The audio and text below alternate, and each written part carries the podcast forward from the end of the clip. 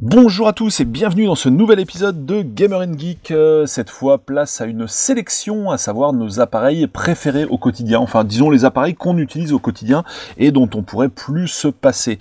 Euh, avec moi autour de cette table, nous avons Jeep. Euh, Jeep, comment vas-tu? La forme? Ça va très bien, merci, merci.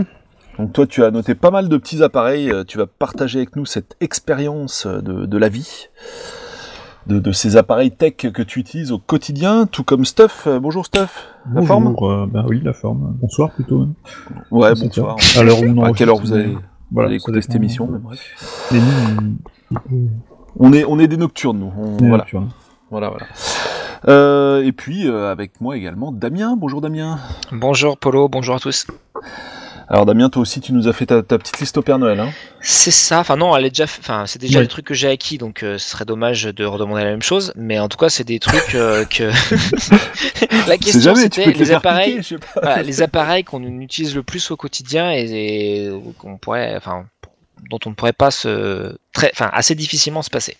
Alors on est voilà, on est dans l'électronique, hein, on va pas mettre les toilettes ou ce genre de choses. Hein, ça, euh, non, non, ceci ne nous regarde pas. Tout à fait, Thierry. Eh bien, sans transition, on va passer à toi, Damien, euh, et on va commencer par tes objets préférés du quotidien, enfin par ton premier objet préféré du quotidien, euh, objet électronique que tu vas utiliser euh, non-stop, 24 Alors ça, ça peut-être pas 24/7, faut, il faut comme dormir à des moments, mais mais clairement, bah voilà, c'est le cas de pas mal de gens. Hein, mon smartphone, je peux pas m'en passer en fait. Euh, donc là, j'ai un Xiaomi Mi 9T euh, qui me va très très bien, euh, qui était dans une gamme de prix, on va dire relativement accessible. Hein. ça m'a coûté à peu près 350 euros et, je fais des super photos avec. il est performant pour les jeux, vu que l'écran est, est complet. C'est-à-dire que le, la, la, la, cam euh, en face, en face avant, donc pour le selfie, elle est sur un petit module motorisé. Donc elle ne sort que quand je lui demande. Et vu que je fais jamais de selfie, bah je ne sors pas beaucoup. Mais par contre, du coup, pour le reste du temps, je bénéficie d'un écran quasiment complet. et c'est très agréable, notamment pour regarder des vidéos parce qu'à l'air de rien, je regarde pas mal, et puis l'écran est quand même assez grand, HDR et tout, donc vraiment super quali. et pour les jeux. Le prix de la bébête? Bah, je, l'ai dit, hein, c'était à peu près 350 ah, euros au lancement euh, pour la version, euh, euh, je sais plus c'est 256 euh, gigas de base, voilà, avec un bon processeur dedans, c'est un Snapdragon, c'est quoi, c'est un, 845 je crois, vraiment, voilà, qui fait vraiment bien le job. 6 gigas de RAM aussi, un truc de ouf. Voilà, enfin non, c'est c'est très costaud et c'est vrai qu'à part le, le, fait que je ne puisse pas mettre ma carte SD dedans parce que je fais beaucoup beaucoup de photos et de vidéos et du coup bah j'arrive forcément à un moment où il n'y a plus place. C'est triste, euh, mais sinon j'en suis extrêmement satisfait. Et, euh, et, je le couple du coup avec un, autre petit matos euh, aussi Xiaomi qui, qui est la qui est la Mi Band 4 donc une petite un petit bracelet connecté euh, qui est en couleur, euh, qui, qui réagit bien, peu importe qu'on soit de nuit ou de jour, parce que c'est vrai que j'en ai une précédente qui, qui était quasiment illisible en, plein jour quand il faisait soleil. voilà, très agréable à porter, qui coûte vraiment pas cher, qui a une autonomie à peu près de 15 jours. C'est exactement ce que je hein. voulais. un super super produit que j'ai que j'ai forcé à, acheter à Apollo. voilà, on va dire invité fortement euh, parce que c'est vrai que c'est ça. C'est bah, de toute façon, enfin, je sais pas si vous aussi dans votre entourage propre, euh, proche, pardon, euh, vous avez des, des geekos, des gens qui vous parlent un peu de ce qu'ils achètent, machin. Un polo. Ça, voilà, polo par exemple, voilà. ça contamine vite et, et, pour le coup, oui, je, je, ne peux que conseiller cette Smart Band 4 qui est vraiment hyper euh, hyper quali et qui va très bien pour euh, bah, avoir l'heure, hein, c'est bien. Euh, calculer le, pouls, savoir combien de temps vous dormez, comptez vos pas. Mater les SMS. Voilà, mater les SMS. voilà, c'est le. Pour moi, c'est la, meilleure smartband du marché, tout simplement. Voilà. clairement. Pour, un prix de 35 euros, c'est. Alors 35 euros, là, je l'ai chopé à 18 hein, récemment. Ça, enfin, euh, moyennant promo, on va dire en temps normal, ça En temps normal, 20, euh, moi, pris au lancement, euh, c'était 35. Voilà. Ouais, là maintenant c'est promo 18 et en temps normal 23 quoi, on va dire, à peu près. Hein, à la louche. Mais du coup, la, combinaison des deux, alors c'est pas du tout obligatoire, vous pouvez mettre une autre bande ou une montre connectée, ce que vous voulez, mais c'est vrai que les, les, deux, je les ai achetés à peu près en même temps. et, euh, et me vont vraiment très bien. Bah moi, je, ouais, juste rapidement pour rebondir, même si c'est pas mon tour. Euh, J'avais donc euh, précédemment une, euh, une montre connectée, euh, pas Huawei, une, une, LG, mais donc sous Android Wear. Et bah, le problème de ces montres, c'était ton ta jolie autonomie d'une journée, quoi. Et en fait, c'est juste pas possible. Et quand t'as le Mi Band, bah effectivement, t'as peut-être moins de fonctionnalités, mais t'as moins de fonctionnalités aussi dont de toute façon je ne me servais jamais sur la montre. et au final, ben là, tu tiens deux semaines, quoi. Donc c'est pas tout à fait pareil, quoi. Hein. Oui, parce que ça, c'est tu parlais d'une journée, mais c'est une une, journée au début de la batterie, quoi, au début de ton matos. Non, c'était deux, jours. C'était deux jours au début, et après toutes les mises à jour, c'est une journée, quoi. Voilà. D'accord. Donc c'était assez assez mauvais. Euh, du coup, on passe à Jeep sans transition. Alors, euh, moi, je savais pas trop quoi mettre en premier. Euh, le smartphone, je m'en fiche un petit peu. Enfin, on va dire que je suis le genre de, gars à avoir euh, un, smartphone qui, peu importe le modèle, donc ça fonctionne à peu près. Une fois qu'il rame trop, je le change. Donc, je m'en fiche un petit peu du modèle. Après, je me suis dit, tiens, on va parler de mon PC, mais pareil, c'est un PC qui est monté par mes soins, donc il n'y a pas de référence vraiment. C'est pas forcément pertinent. Et là, j'ai pensé à un truc vraiment qui me sert au quotidien et qui pourtant est, est invisible le plus souvent possible, c'est un onduleur. Ça paraît, euh, ça paraît peut-être un peu con. Alors un onduleur, ça sert à euh, avoir un courant de qualité constante pour ces appareils électroniques sensibles. Ça sert également à avoir une petite réserve d'autonomie en cas de panne de courant. Il se trouve que justement, j'habite dans un endroit où euh, on a des gros soucis sur la, la, ligne électrique et on a beaucoup de micro-coupures. Ce qui, ce qui est ce qui est insupportable, c'est totalement irrégulier. Euh, ça va être, euh, je sais pas, moi pendant deux mois on n'aura rien du tout et pendant une, soirée on peut avoir trois, quatre, cinq coupures d'affilée et les appareils électroniques, dont les ordinateurs, n'aiment pas du tout. Et moi qui fais beaucoup de montage, des exports vidéo, des trucs comme ça, euh, ça me rend fou quoi. Alors déjà en pleine partie de jeu, c'est très agaçant si le, le courant coupe. Mais si vous faites du montage vidéo, que vous avez fait une exportation qui a duré deux ou trois heures et qu'il faut recommencer depuis le début, vous devenez fou. Et en plus, ça bousille les appareils. On avait une, une Freebox qui a, qui a valsé avec ça. On a un, un poêle à pelet euh, qui, qui a morflé aussi. Et du coup, l'an dernier, je me suis dit, tiens, on va acheter un, un, onduleur.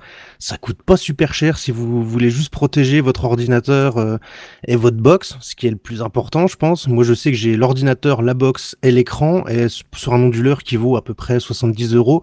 Donc voilà, c'est un achat qui peut être très très euh, très très judicieux si vous êtes dans le même cas que moi, si vous avez des petites coupures ou si vous voulez juste euh, être certain de pas être embêté par la moindre panne de courant. Alors concrètement, quand il y a une panne de courant, l'onduleur sonne pour dire attention je suis sur batterie et j'ai à peu près euh, c'est court hein, c'est une dizaine de minutes pour euh, sauvegarder tout sur mon ordinateur et tout éteindre proprement même s'il n'y a plus du tout de jus dans dans la maison. Voilà c'est un peu je savais pas trop quel je suis pas forcément trop gadget high tech et j'ai pensé à ça je me suis dit tiens c'est un truc ça peut être utile d'en parler parce qu'on n'y pense pas forcément. Voilà non, tu mais fais très bien, surtout si tu bosses chez toi. Enfin, toutes les personnes mm-hmm. qui font soit du, travail un peu lourd, comme tu disais, de, de, de, montage, donc qui prend du temps, ou si mm-hmm. vous vraiment vous êtes professionnel chez vous, euh, c'est quasi indispensable à hein, l'onduleur. Ah voilà, puis c'est quelque chose qui, a, qui, est devenu abordable. Quoi. Je sais que j'y avais pensé il y a déjà une dizaine d'années, c'était vraiment réservé aux pros, c'était très cher. Et maintenant, on trouve des solutions euh, juste pour un ordinateur, juste pour un poste, c'est vraiment tout à fait abordable. Non, non c'est indispensable. Et je te rassure, c'est pas que dans les villages vosgiens hein, que t'es emmerdé comme ça. Ah oui, non. justement, je prends vite les coordonnées de ton matos parce que j'ai pas mal de micro-coupures chez moi. Ah bah voilà. Ça serait très utile. bah, j'avais, j'avais eu un appart en fait où j'étais près d'une, ligne de tram. Et mon, mon installation électrique était tellement pourrie, je sais pas ce qui se passait. Je savais qu'il y avait un tram qui passait, ma Freebox rebootait. Ah, super. C'était génial. Voilà. Donc effectivement, le monde c'est pas. Et, ça peut tenir à pas grand chose. Hein. Moi, je m'étais renseigné, ça peut être un arbre trop près d'une ligne électrique. Dès que les branches, dès qu'il va y avoir du vent, que les, branches vont toucher les lignes, c'est une sécurité de, de, chez Enedis. Ça va vous faire euh, une petite coupure. Et ça peut être euh, très agaçant, quoi. Il suffit d'un arbre mal élagué et on peut avoir ce genre de problème pendant des mois et des mois, voire des années. Non, mais ça, c'est le genre de truc dans les évolutions futures des installations électriques euh, du domicile. Euh, ça a déjà beaucoup évolué ces dernières années, mais ça reste encore une piste d'évolution. C'est euh, bah, comme on fait Tesla, hein, d'ailleurs, ils font pas que des bagnoles, ils font aussi des batteries résidentielles. C'est-à-dire que as mmh. vraiment la. Alors en général, c'est pour les panneaux solaires. Et d'ailleurs, Tesla a sa marque de tuiles solaires maintenant en plus, hein, c'est encore mieux. Mais euh, pour moi, c'est évident que tu devrais avoir dans les pièces type bureau euh, et salon, hein, bien sûr, avec la télé et tout le reste, et, tous les appareils. Maintenant, on a des consoles avec des disques durs dedans qui sont rien d'autre que des PC hein, dans le salon. euh, on devrait avoir des prises peut-être d'une couleur différente, quoi, qui soient sur onduleur euh, dans une maison, même euh, une habitation personnelle. Ça devrait être de base, euh, ça devrait faire partie du, pas, pas partie du tableau électrique, mais partie intégrante de l'installation électrique, quoi, Mm, mm, à côté du tableau. Bon, ça, ça viendra peut-être, mais en tout cas, oui, c'est un très bon, c'est un accessoire indispensable quand t'as une tour. Hein. C'est vrai que quand t'as un portable, tu t'en fous, quoi. Hein. Quand t'as une panne de courant, ça passe Oui. sur la batterie. Enfin, pour peu qu'il t'en reste une, quoi.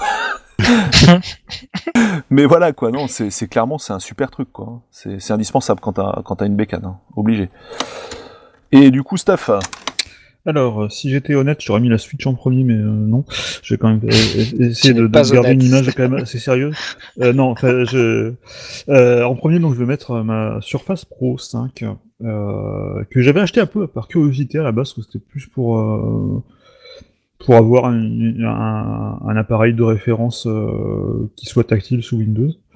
Euh, et en fait, je me suis sur- surpris à l'utiliser euh, ben, comme c'est devenu mon portable quotidien en fait. Euh, alors la Surface Pro, c'est un produit qui est un petit peu euh, un- une histoire un peu euh, chaotique, c'est-à-dire que chaque modèle est un peu meilleur que le précédent et il y a eu, a eu quand même qui ont eu des gros problèmes, notamment de de batterie. Je pense que la 5, ça va être la première qui était à peu près assez correcte parce que ça fait deux ans que je l'ai, j'ai toujours pas de, de- l'autonomie est pas géniale, mais ça reste, euh, ça reste assez, euh, assez utilisable.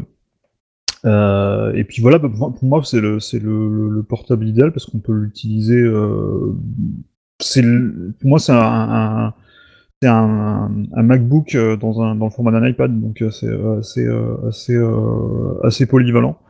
Euh, le défaut, c'est effectivement que j'ai dû ben, forcément euh, euh, lui adjoindre un, une smart key, un smart key- euh, non, un touch euh, type cover, pardon. Euh, J'y arrive et un Surface Pen, puisque forcément la Surface est vendue euh, nue sans ces accessoires qui sont pourtant indispensables. Mais C'est vrai que quand, quand dommage, on hein, a, quand on a franchement. les trois, quand on a les trois, c'est vrai que c'est dommage parce que c'est vraiment, c'est pas, c'est, pour moi on peut pas l'utiliser comme tablette euh, de base. Enfin, je veux dire, le Windows 10 est pas fait pour ça, le Windows Store est pas équipé pour. Mais comme PC avec un clavier euh, qui est un super clavier, euh, franchement la, la Type Cover, moi, je, je suis toujours euh, admiratif de ce qu'a fait Microsoft sur, sur cet accessoire. Le Surface Pen est devenu super réactif au, au fil des, des, des ah, versions. Surface Pen, j'avais pas compris, j'avais Ouais. compris Surface Pad. Non, le Surface Pen euh, et, euh, et, et, et puis voilà quoi. Enfin, enfin, c'est vraiment, euh, c'est vraiment la, grosse réussite en hardware de, de, Microsoft et ça reste moi le, enfin, dans la gamme de Surface euh, qui a aussi où il y a aussi le Surface Book et euh, le Surface Laptop et d'autres et d'autres choses. Ça reste pour moi le, produit le plus intéressant qui qui, enfin, le et puis le plus euh, polyvalent quelque part parce que euh, euh, parce que voilà, on peut, on peut l'utiliser comme tablette, pas pour euh, avec les mêmes possibilités qu'on a sur iPad, parce que sur iPad on a quand même beaucoup plus d'applications. Euh, tablette notamment, il y a quand même pas mal d'applications de lecture qui manquent sur euh, sur Surface, mais pour prendre des notes, pour euh, pour dessiner un petit peu, pour euh, pour regarder des vidéos euh, avec le avec le kickstand qu'on peut orienter comme on veut, c'est vraiment euh, pour moi ça reste quand même un super produit. Non, mais c'est ouf, là, en termes d'inno- d'innovation, ils ont vraiment coiffé Et je touche du quoi, bois pour ne jamais avoir de problème avec mon SSD ou quoi que ce soit, mais pour l'instant ça, ça marche plutôt bien. Ah ouais, c'est vraiment un très bel appareil, hein, franchement. Alors moi je suis d'accord, enfin, c'est un, un- un appareil qui me faisait euh, rêver euh, et euh, bon qui malheureusement je trouve est un peu coûteux surtout quand tu vas voir la la- panoplie la- la- complète hein. Euh, voilà. Et euh, j'ai eu l'opportunité d'acheter un Lenovo Mix alors je sais plus si c'est le 520 ou un truc comme ça euh, qui en gros est une sorte de Surface euh, Pro euh, 4 ou 5 quoi avec un, un clavier qui est un tout petit peu moins bien mais du coup avec le, le, le stylet intégré et, euh, et le donc du coup pareil le, le clavier et tout euh, que j'avais eu euh, neuf à environ 900 euros Mhm. avec un, un disque parce qu'on n'en parle pas là mais un disque de 1 teraoctet en SSD parce que les, les Surface Pro sont un peu légers en termes de disque embarqué voilà 16 Go de RAM un Core i7 et tout enfin c'est un monstre euh, sous Windows 10 évidemment. Et, euh, et c'est vrai que je l'utilise assez régulièrement euh, même si à la base donc c'était euh, un achat donc pour ma, pour ma compagne qui est illustratrice qui du coup fait ses ses illustrations du coup avec un, un stylet euh, directement sur l'écran Et vu que c'est un stylet signé Wacom, bah, du coup ça, ça fonctionne très très bien. C'est exactement le même que vous avez sur la Surface Pro et, et à mon avis c'est assez proche de ce qu'il y a sur l'Apple. Voilà, parce que c'est en gros Wacom qui fait tout. Voilà, enfin très exactement, je crois que c'est 8156, un truc comme ça. mais c'est monstrueux et, et, vraiment le produit est vraiment hyper quali avec une bonne charnière et tout ça. et donc du coup, donc je n'ai pas pris de Surface Pro parce que j'ai celle-là et j'en suis extrêmement content. Oui, il y a beaucoup d'alternatives aujourd'hui, euh, chez, chez Lenovo et d'autres. Mais je suis parfaitement de cet avis euh, que euh, effectivement Surface c'est peut-être le, le, produit euh, hardware euh, le plus le plus indiscutable, en tout cas le plus bah, qui montre vraiment le, savoir-faire de Microsoft d'un point de vue mm. hardware que je mettrais en parallèle de d'un accessoire que je vais évoquer plus tard. Voilà, mais qui est plus lié aux jeux vidéo. Mais vous voyez sans doute de quoi je veux parler. Tout à fait. Euh, bah, du coup, je vais passer à moi.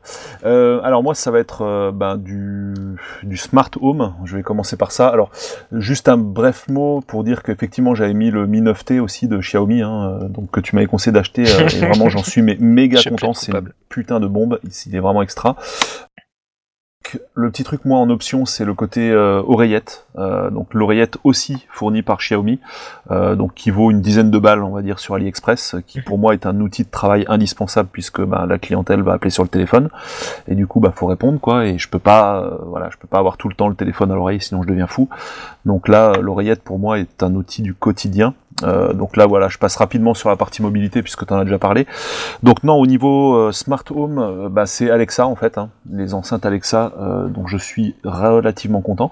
Je vais essayer de pas trop prononcer relativement son nom. content. non, ultra méga content. Mais je vais pas trop, voilà, je vais pas trop prononcer son, son nom pour éviter qu'elle se déclenche parce que j'en ai une à côté de moi. voilà. Et euh, non, le, je, bah déjà, je, je trouve, euh, ce serait pas mal d'ailleurs de parler dans une émission du Alexa versus Google Home. Mais déjà, je trouve que la gamme d'Amazon est plus complète que celle de Google en termes de choix, mm. en termes d'offres, de, de, voilà, de types d'enceintes différentes. Euh, je préfère la voix de Google Home, mais celle de Truc Truc, on va dire, reste très sympa. Euh, et euh, surtout, bah, on y viendra tout à l'heure en fait par rapport à la, la domotique dans la maison. Ça sera le, un des prochains objets. Euh, dont je vous parlerai. Mais c'est, euh, ça fonctionnera de, de concert avec la, bah, avec la, avec la domotique générale et c'est relativement redoutable. Donc ces enceintes Alexa, euh, j'en ai plusieurs, on va dire. Il y en a quasiment une par pièce. Et donc il y a une Echo classique, donc qui est celle qui offre le meilleur son parmi les Alexa que j'ai. Et après il y a des Alexa Dot en V3, donc qui sont des plus petites enceintes. En fait, très, bien, très cher quand tu dis Alexa, en fait c'est des échos. Donc euh, tu ouais, suffit de dire Echo, oui, oui, tout à fait, Dot, Echo Spot, Echo, voilà. Ouais, Echo Dot. Donc en fait, la plupart des échos que j'ai, c'est des Echo Dot, quoi, donc les petites. Mm, mm. Euh, et qui sont euh, très bien. Oui, qui sont déjà très bien. Les, nouvelles ont carrément leur intégré. Alors ça, j'en ai pas encore qui, qui font ça. Euh, et donc en fait, en termes d'usage, parce qu'en vrai, faut qu'on en revienne toujours à l'usage quand on présente les objets, c'est important. Sinon, ça n'a pas d'intérêt. En termes d'usage, ça va être bah, l'écoute de Spotify ou mm. bah, principalement ça, quoi. Et après l'interaction avec la, la domotique. Donc ça, le, le seul, le seul reproche que je fais aux, aux échos, euh, ce qui me manque pour moi, c'est euh, l'équivalent de la Chromecast en fait, enfin de, la Google Cast, une fonction Google ouais, carrément. Il y, a, il y a Alexa, enfin Amazon avait essayé justement de le faire euh, avec avec Beep Cast, donc on n'en sera pas le mot, mais, mais ça n'a pas pris en fait. Il n'y a aucun, aucun, aucun, aucune app qui l'a vraiment utilisé. Alors après, c'est partiellement pallié par le fait que euh, elle est compatible Spotify Play. Donc pour Spotify, on peut faire du multi-room, mais pas pour d'autres applications, genre j'utilise Pocket Cast sur Android par contre, par exemple. On peut faire du multi-room sur Sonos ou sur des Google Home avec euh, avec avec Chromecast, mais pas sur une pas sur une enceinte Amazon Echo, qui est un peu dommage. Ouais, bah, Effectivement, dans les, dans les inconvénients d'écho, tu peux pas balancer des vidéos YouTube euh, en pur son, par exemple, pour écouter un podcast, quoi, par exemple. T'en fous de la vidéo, ça n'a pas d'intérêt. Euh, ou alors, tu peux pas lire tes MP3 personnels dessus, ce qui est quand même un peu dommage, quoi. mais bon, en même temps, ils ont un service qui s'appelle Amazon Music, donc c'est un peu embêtant. Oui. Euh, voilà. Mais euh, voilà, le principal usage, ça va être euh, écouter de la musique et puis interagir avec la, la, maison connectée, comme je disais. pourquoi pas s'en servir de, on va dire, d'interphone domestique, mm. même même si j'avoue, c'est pas c'est pas ce qui va servir le plus en fait dans la maison. Et après, il y a les fonctions de sécurité qui sont pas encore arrivées en France, mais qui sont aux États-Unis. Enfin, sauf erreur, Oui. c'est pas encore en France. Oui. Euh, qui permettent, je sais plus, s'appelle Alexa Guard ou je sais Guard. plus. Ouais, Oui. il me semble. là. Et donc en gros, l'idée c'est de bah, de démarrer l'écoute en fait des enceintes pour en cas de cambriolage recevoir des notifications ou des choses comme ça. Donc ça, ce sera un usage à terme qui peut être sympa aussi.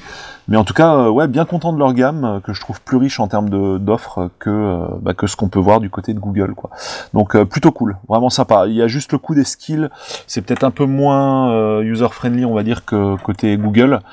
Euh, là, si on veut rajouter, euh, par exemple, des stations de radio, etc., il faudra lui rajouter ce qu'on appelle des skills, en fait, donc débloquer des aptitudes supplémentaires, euh, ce qu'on n'a pas à faire côté Google, donc c'est plus simple. Mais, euh, mais c'est pas quelque chose qui me dérange, en fait, parce que j'utilise pas vraiment les skills, en fait, en réalité. Et donc, au final, dans, dans l'usage du quotidien, ça fait tout à fait son job, il n'y a pas de souci, quoi. Vraiment, euh, quelque chose dont je pourrais plus vraiment me passer aujourd'hui. Ça fait partie de, de l'environnement euh, numérique euh, et l'environnement tout court, en fait, même de, de la maison, quoi. Bah Voilà, ouais, du voilà. coup, je- j'a- j'ajoute. Donc moi à la maison j'ai une EcoSpot donc d'Amazon et donc en gros ouais une enceinte connectée aussi qui base qui est basée aussi sur Alexa et qui euh, a un petit écran.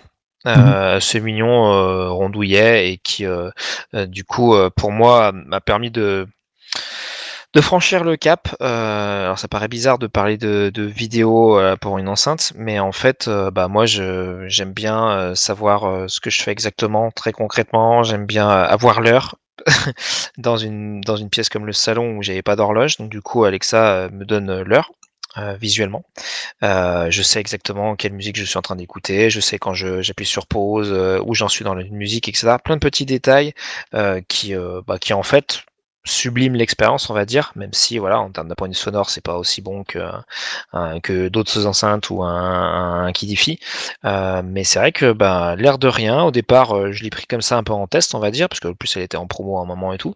Et en fait, bah voilà, ça fait partie de mon quotidien. Et euh, ça a été euh, admis euh, un peu autour de moi, tout le monde l'utilise, euh, voilà.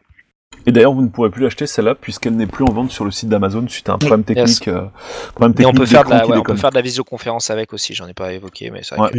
Ils l'ont remplacé depuis de toute façon par les EcoSpot, euh, euh, le show. euh, que chaud, voilà, qui Ouais, sont qui a un euh, écran carré, petits, Show 5, rectangulaires, euh, un peu plus euh, grosses, ouais. Ouais, carrément. Euh, du coup, Dame, c'était ton, ton objet ou t'avais un. Parce que Ça- c'était. Bah, ça, non, bah, c'était pour, euh, pour, euh, pour éviter de redire deux fois la même chose. Euh, Mhm. Un des, des objets les plus surprenants que, je, que j'utilise tous les jours, c'est ma, ma Nvidia Shield TV. Euh, donc, c'est une Android TV faite par Nvidia, donc qui était un petit peu coûteuse, plus coûteuse que toutes les chinoiseries que vous pourrez trouver, et qui en fait bah, vraiment gagné sa place au fil des années. hein. ça doit être depuis peut-être 2000 2016 que je l'ai. Et, euh, euh, en fait, ça sert à tout. Euh, C'est-à-dire que j'avais pas forcément de média, enfin de vrai media center ou de, de télé connectée à l'époque. Et même si j'ai une con- télé connectée, vu que les, les apps ont disparu au fil du temps, bah, du coup, je suis bien content d'avoir ça. Ça sert évidemment de, pour jouer à des jeux Android euh, ou euh, voilà des, des jeux qui pourraient fonctionner du coup sur euh, Android, Android TV. Euh, et puis bah, après toutes les vu que je suis abonné à, à certains trucs de streaming à la fois en audio et en vidéo, euh, donc des Netflix, MyCanal et autres et autres Spotify, euh, bah, du coup c'est mon centre névralgique et vu que j'ai un téléphone sous Android, eh bien je fais du Google Cast à foison euh, pour euh, montrer mes photos de famille, euh, mes vacances, machin bidule. Euh, L'air de rien, euh, c'est hyper pratique. Euh, Il y a toujours une fonction euh, que j'aurais pas pu avoir ou qui aurait été un peu galère à trouver avec le PC euh, qui euh, met du temps à démarrer, qui fait du bruit, qui chauffe, etc. Là, ça fait pas de bruit, ça Plug tourne super play, bien, c'est toujours mis en toujours mis à jour. Euh, Nvidia fait un gros travail de suivi là-dessus. En plus, euh, bah, j'ai pu tester du coup en avant-première GeForce Now qui, qui me plaît bien. Euh, donc je vous ramène à, à, à notre podcast pour en savoir un petit peu plus. Donc le game, vraiment un euh, enfin le streaming, streaming jeux vidéo. le- voilà le, le cloud gaming streaming de d'Nvidia. J'ai aussi euh, vu que j'ai une carte graphique Nvidia sur mon PC qui est pas forcément au même endroit. Bah du coup je fais du euh, Nvidia Game Stream euh, mais donc euh, local. Euh, voilà et donc du coup la Shield répond parfaitement à ça. Donc c'était un petit investissement à la base mais un investissement euh, pleinement euh, rentabilisé et, euh, et dont je ne pourrais me passer aujourd'hui. Ouais, vraiment cool. Euh, juste, je rebondis sur Alexa en précisant un truc, c'est que euh, sur les petites enceintes... Rebondis tu- pas trop fort sur Ouais. Alexa parce que. Oui. Ouais, ouais, oui, oui, oui. C'est- Je sais- pas ce qui lui arrive là, elle est malade, elle, elle a chopé le coronavirus, là, elle plus. Euh, le, pour dire que sur les petites, euh, petites précisions qu'on n'avait pas apportées, tu as euh, une entrée son. Mhm. Donc ce qui fait que bah, si euh, une sortie son, pardon, je veux dire. Euh, ce qui fait que si, euh, si le son est pas très bon, bah en fait c'est pas grave, hein, tu le branches sur ta chaîne et puis il y a plus de soucis là d'un coup hein, quand t'écoutes de la musique. Ouais. hein. C'est Il c'est vraiment très cool. cruellement au Google euh, Home Mini d'ailleurs. Et oui, tout à fait. Bah, Donc, euh, détail important, quoi. Et c'est aussi pareil par rapport à, à Google, pas, pour les affronter, mais euh, Google avait le, le Chromecast audio euh, qu'ils ont arrêté et, Mm. euh, et Amazon a répliqué derrière en sortant le, alors je me rappelle plus le nom, mais le Amazon Echo. Inco Inputs, voilà, Mm. euh, qui permettait justement de, de mettre du Alexa, donc euh, de rendre intelligente euh, vos enceintes d'une chaîne IFI par exemple, euh, qui par définition n'étaient pas connectées. Et euh, ça, je trouve ça assez pertinent et c'est pas, enfin, ça, ça permet aussi d'étayer la gamme. C'est ce que tu disais, enfin d'élargir la gamme. Ce que tu disais, Polo. En fait, voilà, chez Amazon, on a l'impression d'avoir une gamme un peu plus touche à tout, un peu plus qui convienne un peu à tout le monde, quoi. Là où, euh, où sur, euh, enfin sur euh, ce que- vraiment les produits euh, Google Home, euh, on est plutôt orienté sur du son, hormis les, les, les Nest qui vont être un peu plus sur la domotique, mais vraiment tout ce qui est typé Go- Google Home à la base, c'est quand même plus axé son et voire même peut-être un peu élitiste pour essayer de concurrencer un peu Apple ou voilà. Ouais. Et Amazon n'est pas du tout sur le même créneau. Non, bah après si ils ont le, ils- maintenant ils ont. Ils le- ont aussi leur plus, euh, leur plus plus, euh, leur voilà. plus plus maintenant, mais. mais, euh, euh, mais ils sont vraiment, ils vont vraiment chercher très large. Euh, ils ont éclaté la- leur, leur gamme pour pouvoir essayer de répondre un peu à tous les usages. Et à l'heure, Polo parlait des skills. Euh, alors à la fois, ça paraît un peu, euh, voilà, un peu peut-être un peu galère de dire ah tiens bah je vais mettre des skills, mais à l'inverse, il y a énormément de choses qui sont compatibles, énormément de produits domotiques qui sont compatibles avec euh, la solution d'Amazon. Et ça aussi, c'est un, un choix à prendre en compte si vous hésitez entre les deux, parce que c'est vrai que bah, du coup, ça ouvre le- potentiellement euh, de manière assez drastique le champ des possibles. euh, si Ouais, vous oui. voulez, de- Je pense pas qu'il y ait des, des grosses gammes domotiques qui soient pas compatibles avec euh, Google hein, pour le. Bah, rappelle-toi, il y avait quand même toi des euh, un fabricant, je sais plus si c'était Fibaro et tout, qui euh, qui faisait pas forcément chez sur l'un alors qu'il faisait sur l'autre. euh. Ouais, des fois il y a un peu de retard quoi. non, Et puisqu'on parlait, euh, juste pour euh, fermer le chapitre, enfin, Stuff, t'auras peut-être un truc à dire. Oui. Il y a aussi un truc, c'est que la Echo Plus, donc le plus gros modèle d'Echo, euh, intègre directement un pont Philips Hue. Donc si on a envie Euh, de oui, piloter ses- ses ampoules, c'est cool quoi. Il n'y a pas besoin de racheter le pont en plus qui, Non, euh, bah, qui vaut son prix aussi quoi. Il vaut plus d'une trentaine de balles euh, rien qu'en occasion, donc en neuf c'est un peu plus cher. Souvent c'est vendu en pack. Non, justement, il y en a encore un au-dessus de l'Eco Plus, c'est l'Eco Studio, je crois, si je dis pas de bêtises, et qui a vraiment là, qui est vraiment fait pour concurrencer plus euh, le Google Home Max et le HomePod Et, euh, sur, ouais. le, sur le, enfin, sur le son en fait, sur la qualité. Ouais, tout ce qui est Sonos quoi. Et, euh, Voilà, Sonos aussi, ouais, exact. Euh, ouais. Bon, bah on va passer à Jeep euh, sur son prochain truc, euh, prochain item. Alors, j'ai cherché un truc que j'utilisais vraiment tous les jours et j'ai pensé tout bêtement à ma souris. La souris de mon ordinateur, parce que je suis euh, très ordinateur de bureau, vous l'aurez compris. Et donc, c'est une Logitech MX 518. Je pourrais plus vous donner l'année exacte, mais c'est une souris qui date de 2005. Donc, c'est, elle est vraiment pas toute jeune. Bon, la mienne est peut-être de 2007-2008. Mais elle est toujours là. elle est toujours là, c'est toujours la même depuis l'époque. Et bah, elle est vachement bien, tout simplement parce que bah, elle résiste dans le temps. Euh, et la preuve qu'elle est bien, ils l'ont réédité euh, l'année dernière, en Ouais, je 2019. viens de ils, ont, ça. ils ont ressorti euh, quasi, je crois que c'est la même, hein, normalement c'est censé être la même. Et déjà pour l'époque, elle était vachement précise. Je l'avais acheté pour jouer à Counter-Strike, mais c'est une souris du quotidien qui est vachement bien. Euh, on l'a bien en main. Elle était, elle était plutôt jolie, bon ça c'est du détail. On, pouvait, on peut régler la précision euh, avec deux boutons sans installer de pilote ou tout le bazar. Enfin voilà, c'est bon, c'est très con comme objet, hein, c'est c'est pas révolutionnaire du Ah oui, tout. on l'avait au boulot effectivement celle-là, je pense. Mais voilà, je, je voulais la citer parce que je trouve que c'est un bon exemple de, de quelque chose qui dure dans le temps et qu'on utilise tous les jours. Seul truc, euh, la roulette qui m'a lâché au bout d'un moment, mais on trouve les pièces détachées assez facilement et pour Ah ouais pas cher du tout sur des sites chinois. Donc voilà, c'était c'est ma c'est la Non, mais souris carrément. Et pourtant, je suis un bourrin avec les souris. Hein. C'est des trucs qui volent quand je m'énerve, je tape dessus, et celle-là, elle est, elle est vraiment crevable, quoi. Mais sur Donc, AliExpress, voilà. t'as trouvé à remplacer la molette de cette souris. Ouais, la molette avec, euh, parce que c'était même pas la molette en elle-même, hein, c'était euh, une espèce de petit ressort en ferraille, une toute petite pièce de métal qui allait avec la molette. Ouais. Mais genre, euh, pour 8 euros, j'avais euh, trois molettes avec les pièces en métal qu'elle a avec. Alors du coup, c'est bon. Et j'ai un du- Mars. J'ai du rechange pour euh, pour 40 ans là. un coronavirus offert pour tout achat. Ouais, voilà. ouais, voilà, je me suis dit tiens, on va parler euh, vite fait de ma souris parce que je trouve que voilà, c'était un, un super bon produit. Ah bah le titre sur les numériques, c'est Logitech MX518 entre parenthèses 2019 de point la légende ressuscitée. Donc, Ah tu ouais, vois, bah, voilà, voilà, c'est exactement ça. Putain. Et j'avais voulu, et quand, et quand la- ma molette m'avait lâché, je me suis dit, tiens, on va regarder si, euh, si ça se trouve pas d'occasion ou, ou quoi.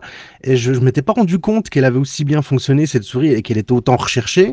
Et on trouve encore quelques modèles neufs sur eBay, mais c'est c'est la, c'est la fête du slip, quoi. Les gens, ils doivent les vendre 200, 300 balles. Enfin, c'est, bon, c'était avant que le nouveau modèle ne sorte. hein. Et je me suis dit, ah oui, d'accord, donc c'est quelque chose qui est assez recherché quand même. Mais Et, gros bah, je- succès quoi. Bah, Je pense que c'est pour ça qu'ils l'ont ressorti d'ailleurs, quoi. Ouais. Mais voilà, c'était, euh, c'était du bon matos, on va dire. Simple, mais efficace. Ouais, ça a l'air, ouais, putain. Pour qu'ils nous ressortent le truc. Euh, Stuff Eh ben, je vais faire original, je vais parler aussi de ma souris, qui est une souris Logitech aussi, c'est la MX Master 2S. Euh, alors, c'est pas la dernière, je crois qu'il y a une, une autre depuis, sinon il y a une MX Master 3 qui est sortie depuis, je crois. Euh, mais euh, c'est euh, la suite ben, de la MX Master. Euh, et c'est aussi une, une lignée de, de, de souris euh, ergonomiques euh, de, de, de, de Logitech qui est quand même assez... euh, assez, euh, assez réputée. Elle a une molette à cran euh, ou à défilement libre, avec, avec le, le- la petite inertie qui fait qu'on passe de l'un à l'autre, ce que, ce que je trouve très sympa.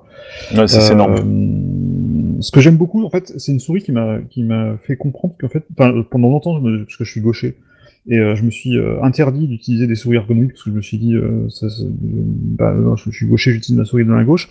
Et en fait, c'est la première souris de droitier que j'ai utilisée depuis longtemps.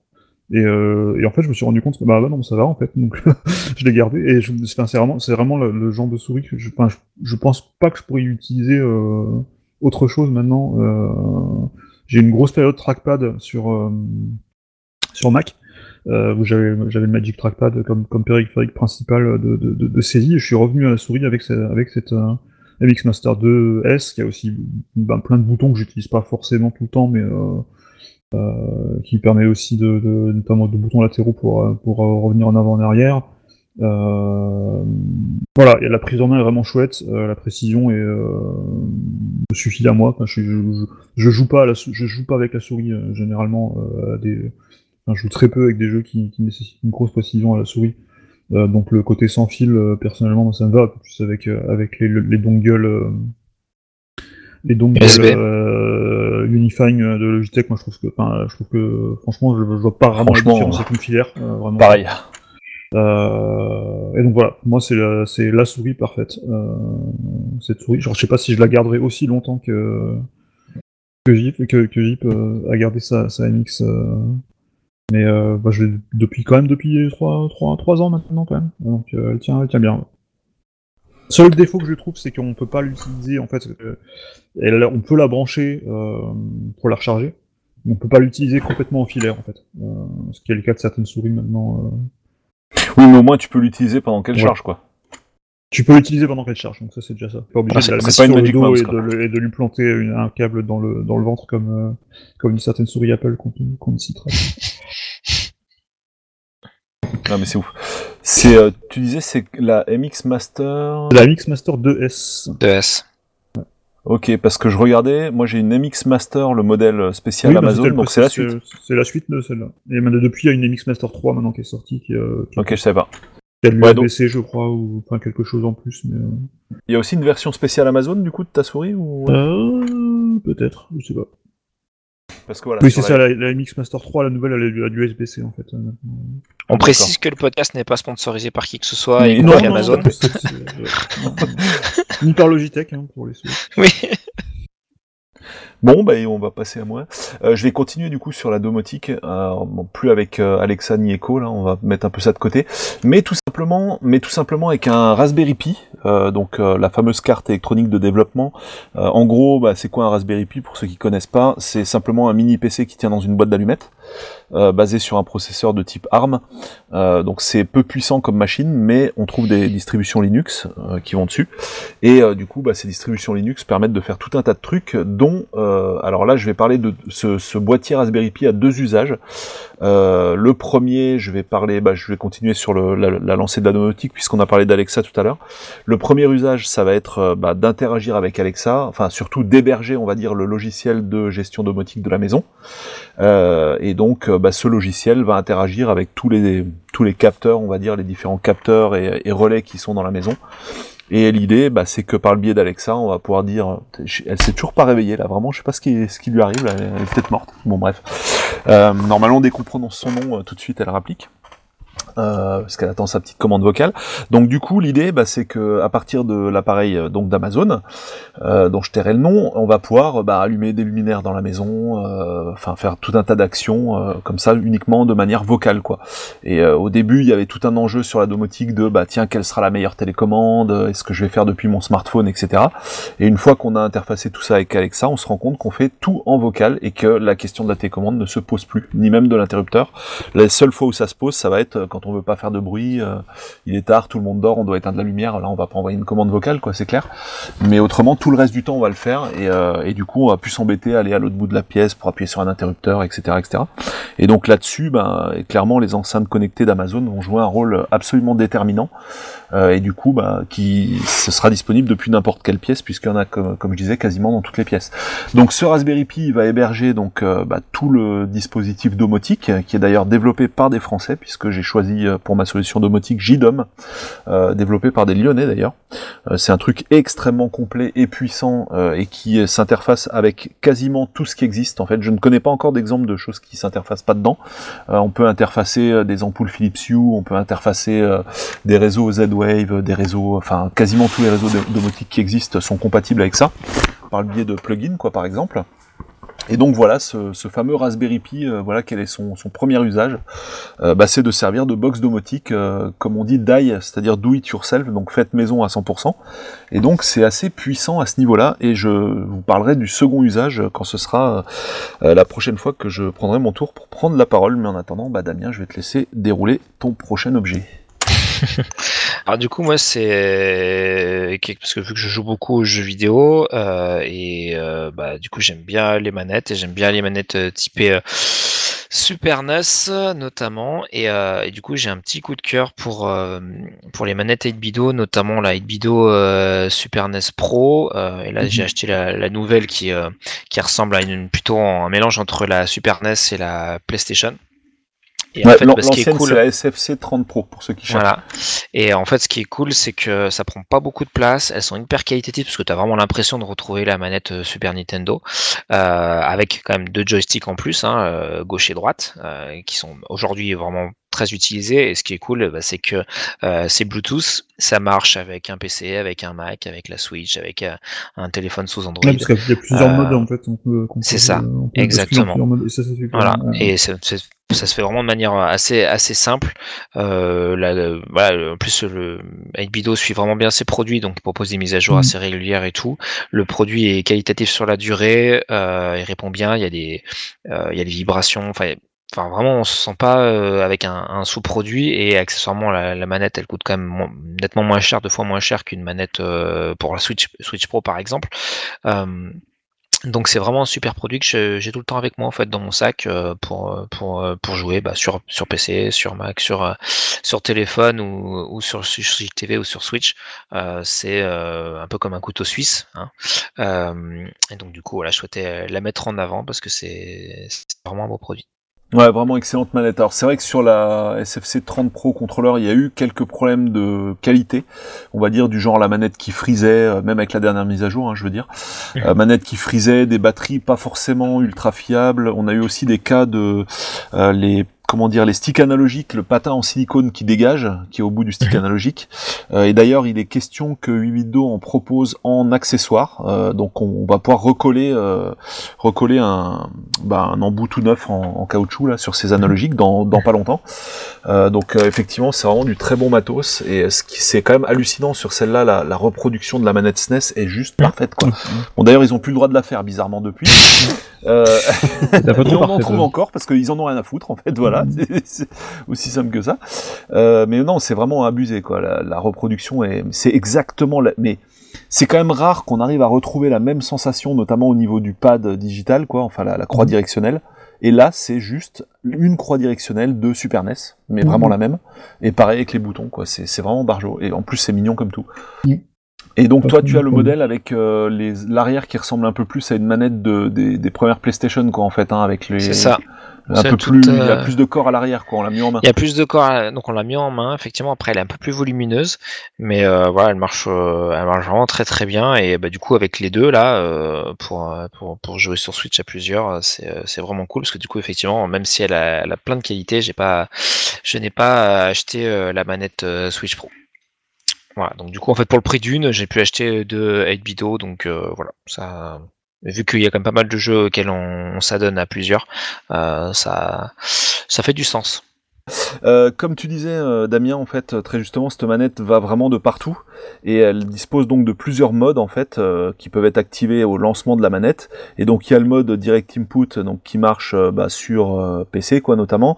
Il y a le mode Android, il y a le mode Switch et puis il y a un quatrième mode qui est le mode keyboard, je crois, pour les appareils qui prennent pas de manette mais qui prennent des claviers en Bluetooth. Donc du coup c'est vraiment le, côté passe-partout et très très appréciable sur ces manettes.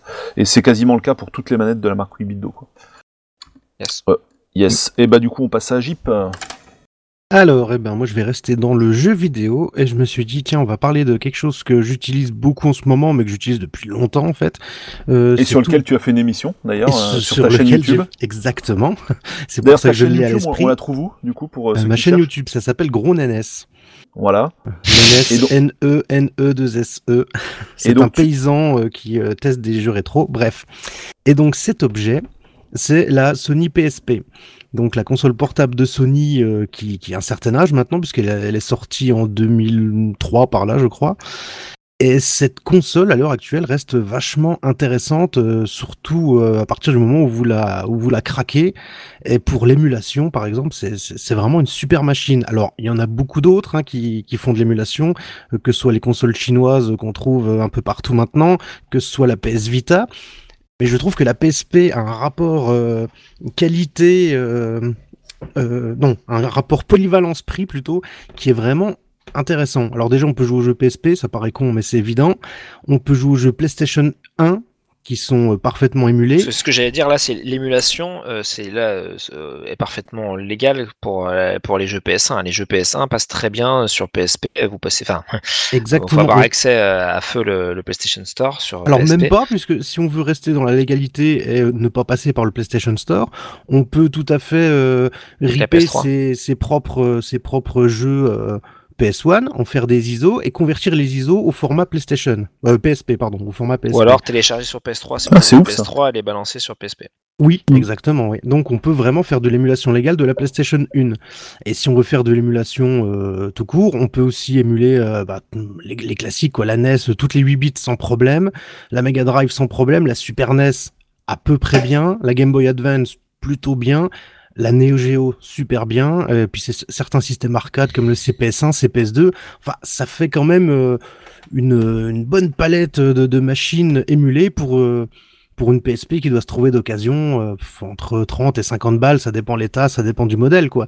Et niveau à niveau rapport qualité-prix pour si vous aimez l'émulation sur une console portable, ça reste un des meilleurs trucs malgré l'âge de, de, la console. Donc, du coup, là, tu joues beaucoup à l'émulation, donc tu joues beaucoup avec ta PSP énormément. Bah, je joue sur la PSP, je joue sur la PS Vita, j'ai beaucoup de, de, consoles portables pour l'émulation.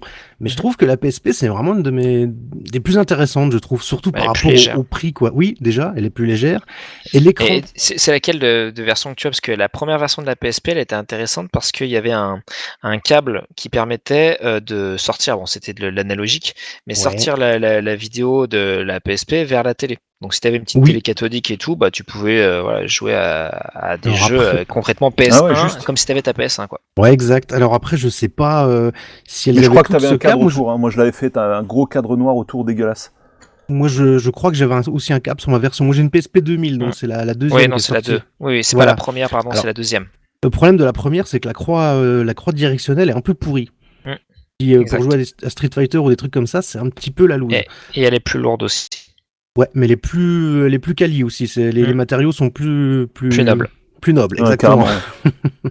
Et un truc que j'aime bien sur la PSP, enfin pour tous les modèles en général, c'est l'écran. Alors il peut paraître un peu, enfin la résolution est pas top, mais justement ça donne un, un cachet un peu euh, limite, un cachet CRT sur les, les vieux jeux qui est vachement agréable. Bah oui, en fait, une c'est le Geo qui doit sur un matcher. écran hein. de PSP, c'est vraiment, euh, c'est- c'est c'est joli quoi. Ça fait, euh, il y a un petit côté vintage qu'on retrouve pas sur la PS Vita par exemple. Sur la PS Vita, l'écran est trop propre je trouve. Et Ah on oui, voit les, défauts ressortent plus à l'œil. Mm. Bon, après c'est très euh, subjectif, mais moi je préfère jouer à la Neo Geo sur ma PSP par exemple.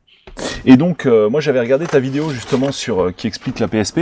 Euh, tu Mhm. recommandes quel modèle, sachant que sur la PSP Go, euh, il y a la problématique du stockage hein, que tu avais souligné. Oui. Et justement, tu donnes une astuce dans ta vidéo sur le stockage. Alors oui, parce que la PSP, euh, à part la Go, c'est des, euh, c'est des mémoristiques duo. Alors déjà, c'est c'est c'est compliqué à trouver euh, à l'heure actuelle. Euh, et surtout, c'était limité à euh, 32 gigas, si je dis pas de bêtises, peut-être 64. Mais on trouve maintenant des adaptateurs, euh, en fait, qui se présentent sous la forme d'un mémoristique, mais dans lequel on peut insérer deux cartes micro SD. Et là, on peut monter la capacité à 128 gigas, voire un petit peu plus, ce qui suffit largement euh, pour euh, déjà blinder euh, de jeux, euh, de tout ce que vous voulez, en fait. Alors, moi j'ai une petite anecdote pour la, la, la PSP parce que c'est une console que j'aime beaucoup aussi. Mhm. Et euh, euh, lors d'un de mes voyages au Japon, j'avais acheté une mémoristique euh, grosse capacité, duo mais grosse capacité, Ouais. euh, rouge d'ailleurs, rouge un peu translucide et tout. Et je ne l'enlèverai jamais de ma console pour la bonne et simple raison qu'en fait elle s'est cassée dedans. Donc du coup elle marche, mais je peux pas le. Enfin j'ai peur de l'enlever et que du coup bah elle se désagrège complètement. Voilà, donc elle restera ad vitam aeternam dans ma PSP. Voilà, c'était la petite Bah, anecdote. euh, Heureusement que c'est une grosse capacité, alors. Oui, oui, heureusement. Et euh, Jip, tu disais sur la PSP Go, t'as pas de possibilité de d'étendre la mémoire, quoi, en fait. Hein? Non, alors là, c'est plus du mémoristique duo, c'est du mémoristique micro, du M2. Et, alors, je, je sais pas jusque combien euh, on peut monter exactement. Là, j'ai pas les chiffres en tête, mais du coup, il y a pas de, pour l'instant, il y a pas d'astuce pour mettre euh, de la micro SD ou des trucs plus standards, quoi. Parce que c'est trop petit. Mais de toute façon, et en plus, Ouais. on n'en trouve plus, quoi, aujourd'hui. Oh, des, des mémoristiques micro, je pense que si. Bah, justement, je pense qu'on en trouve plus facilement que des mémoristiques duo, qui, qui sont le, le- le- la version plus ancienne, quoi. Ok. Mais je crois savoir que la meilleure version de la PSP pour euh, acheter maintenant, à l'heure actuelle, c'est la 3000, parce que c'est à peu près la même que la 2000 avec un meilleur écran. Donc on a la croix directionnelle de bonne qualité et on a un écran un peu plus lumineux que sur la 2000. D'accord. Voilà. Alors moi, je, enfin, je, je, je veux pas dire de bêtises parce que ça remonte quand même à loin, mais j'avais souvenir d'avoir acheté un câble pour la sortie euh, vidéo. Mhm. Et euh, ça sortait pas du tout du plein écran, hein. c'était euh, un timbre-poste hein, Il y avait sur l'écran de la des. télé. Bah, c'était. Ouais, en fait, il y avait des, t'avais des, des bords noirs parce que c'était même pas du, du, du 16 neuvième. Alors, je sais même pas si vous vous rappelez que la PSP, quand elle avait été annoncée, ils annonçaient les UMD, les, les fameux films, donc il y avait Spider-Man et tout qui devait sortir Oui. dessus et tout ça. Euh, voilà, et en fait, bah, je, je suis même pas sûr que ça marchait quand tu mettais sur la télé. Euh, et puis, quoi qu'il arrive, effectivement, t'avais des gros bords noirs et tout ça, euh, parce que le, le format était pas 16-9 du tout. Donc, c'était pas top pour rien, quoi. C'était un Ah, genre oui, de oui, oui, 16 oui, non, mais c'était de l'analogique, hein, c'était de- l'export euh, analogique, mais Tout à fait. il, il n'en demeure pas moins euh, que c'était euh, bah, un essai assez in- intéressant d'une console portable qui essayait de se, greffer un peu une place dans le, dans le salon en se liant à la télé. Et qu'il a fallu attendre un petit peu de temps à- pour avoir un concept un peu similaire. Oui, et puis bon, j'ai acheté la dernière euh, star chinoise, la RG 350. Je me suis dit, super, la sortie HDMI, ça va être trop bien et tout. Et au moment où je l'ai branché, j'avais rien en sortie. Et quand j'ai lu les tests, j'ai vu qu'elle n'était pas activée encore pour l'instant. tu vois, Donc, euh, donc il y a une très belle prise, mais qui sert à rien en fait pour l'instant. À moins que ça ait été activé entre temps, j'en sais rien. Des ballots. C'est moche. Non, mais la PSP a un bon, un, un- beau produit. Puis même, voilà, euh, vous sortez euh, un God of War Chain of Olympus dessus, euh, Ouais. Ah ça, s'arrache. hein, euh, le Dexter était cool. Enfin voilà, il y avait quand même des Medieval, machin. Enfin, il y avait des, il y avait des, il y avait des, il y avait des bons jeux. Et voilà, c'est vrai qu'elle a souffert d'une concurrence, j'ai envie de dire quasiment déloyale avec la DS qui a juste tout écrasé sur son passage. Donc même si la PSP c'est plutôt pas mal vendu, bon après Ouais, elle a aidé fait par des super ventes, non? elle a fait des bonnes ventes, mais un peu aidé par le fait qu'il a été piraté assez rapidement. Euh, mais, mais, mais, mais malgré tout, par rapport à la DS, euh, enfin c'est voilà, c'est c'est- c'est comme, comme comme- comment tu veux lutter contre la PS2 ou contre la Wii quoi. C'est euh, voilà. Euh, donc euh, du coup, ça a été un semi-échec pour Sony, alors que c'était leur première console, que c'était un bon produit et qu'elle s'est plutôt bien vendue. Je pense Ouais. que l'UMD n'a pas aidé parce que ça, Non, été un échec Ah, c'était total. c'est clair. En tout cas, la daube. En vidéo, c'est vrai que moi je me souviens, mais ça, ça a été très vite Ah, hein, de puis le trouver les de UMD à, machin, à un ouais. euro ou deux. euh, Ouais. C'est c'est arrivé un ou deux ans après la sortie de la console. hein. Ouais, ouais. ouais j'ai j'ai mon Spider-Man, voilà. euh, Moi j'en ai plein, moi j'en ai une vingtaine, mais je les ai jamais regardés, quoi. Ça ça a aucun intérêt. C'était Et puis en de plus, l'aura. quand tu, quand tu secouais et tout, enfin je sais plus sur le premier modèle, euh, des fois ça, Oui, des, voilà, des petits bruits trop, enfin voilà, c'était vraiment le, le, le- le tout premier, enfin tu sais les, les premiers baladeurs, les Discman, tu sais. C'est ça, c'est exactement ça. voilà. Et puis euh, je me souviens, moi, le- moi le souvenir que j'ai des UMD, c'était on, on en regardait avec ma femme euh, au lit, sais, avec le casque de Walkman, et alors qu'il y avait aucun bruit dans la pièce, tu vois, Mhm. le volume à fond, on n'entendait rien. C'était un truc de fou. C'était mixé mais super faible. Alors je sais pas si c'est uniquement les UMD qu'on a essayé qui faisaient ça, mais c'était c'est vraiment le truc qui m'avait marqué.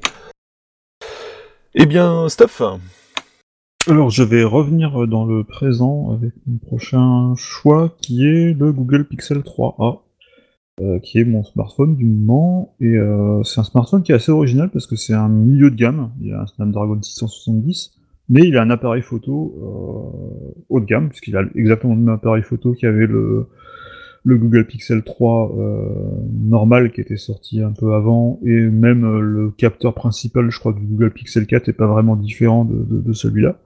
Ce qui fait qu'il prend des super photos avec derrière du traitement logiciel de Google qui, euh, qui sont vraiment les rois euh, dans ce domaine-là actuellement.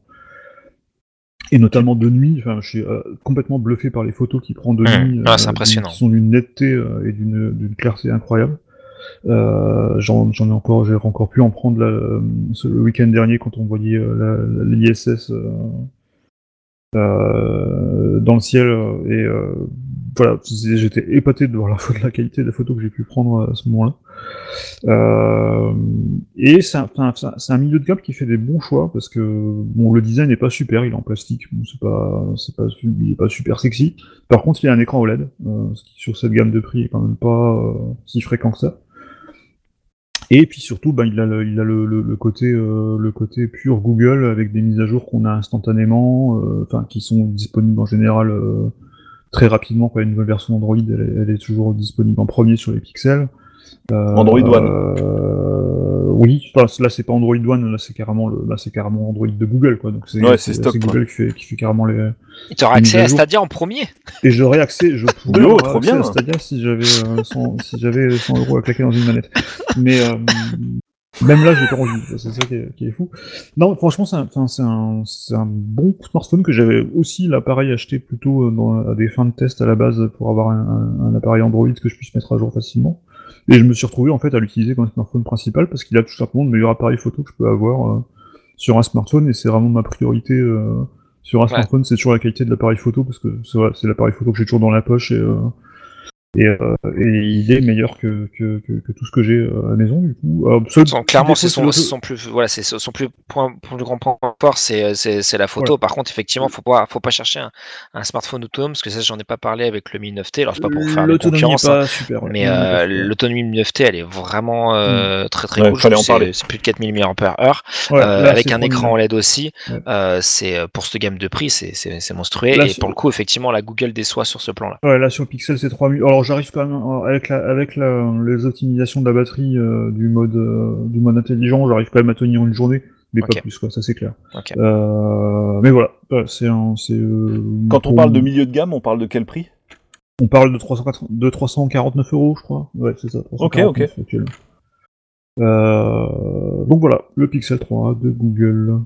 Un Ok, bon qui est produit. Et ce qui est marrant, c'est smartphone, qu'il est- il est principal. vraiment à contre-courant de, de, de tout ce qui se fait avec des gens qui multiplient les capteurs optiques. Mm, tout à fait. Euh, voilà, Oui, 3, parce qu'il a, il a- 4, il a 8, qu'un seul, machin. il a, il a qu'un seul Voilà. capteur et tout. Et c'est- c'est c'est vraiment le, le, le, le- le truc à part. euh, et là, par contre, on peut le reconnaître, euh, voilà, vraiment une audace euh, d'avoir à la fois fait un choix euh, particulier, euh, mais surtout d'arriver à le tenir et d'arriver à se confronter sans problème, voire à dépasser quasiment euh, Alors, tous les autres. Depuis, ils ont, plus. ils ont cédé à la mode des capteurs euh, Bien sûr. sur le 4. Mais... Qui est pas forcément meilleur en photo, hein, c'est ça qui est. c'est ça qui est cool. Yep. Bon, bah, je vais passer rapidos à moi. Euh, du coup, bah, moi, il y a le Chromecast. euh, Enfin, pour moi, c'est vraiment l'appareil. Euh, ma femme m'a- m'avait sorti un truc pas mal. C'est ah, mais c'est marrant, c'est Apple qui aurait dû l'inv- l'inventer pour le côté la simplicité, quoi. C'est cet appareil, il n'y a pas plus simple en fait. C'est un truc de dingue. C'est t'es sur ton téléphone, il y a aucune manette, aucune bout, aucun bouton, quasiment aucune configuration. On va dire, ça se configure en 30 secondes, quoi. Et une fois qu'il est sur le Wi-Fi, euh, c'est terminé, hein, c'est fini, quoi. Là, c'est on peut euh, bah, on peut faire ce qu'on veut avec, et à savoir bah, streamer, quoi. C'est vraiment l'idée, Mhm. quoi. Donc streamer euh, MyCanal, streamer Netflix pour ceux qui l'ont. Mhm. Mais je trouve que ce, ce produit est vraiment épatant de simplicité, en fait. Et c'est ce qui fait sa force, quoi. C'est vraiment plug and play, et c'est relativement redoutable. Donc euh, voilà. Alors effectivement, il y a, hum, comme tu disais, moi j'ai aussi une une Nvidia Shield TV qui fait Chromecast. hein. donc la plupart des appareils Android TV ont un Chromecast intégré. Euh, C'est aussi le cas de la Freebox Mini. je crois. C'est aussi le cas de la Freebox Mini 4K que j'utilise euh, en attendant qu'elle dégage au profit d'autre chose, parce que on va dire par par euh, par absence de choix, euh, puisque Oui. cet appareil est quand même à la rue techniquement, mais un truc de fou. Et- et- c'est- peu de le dire.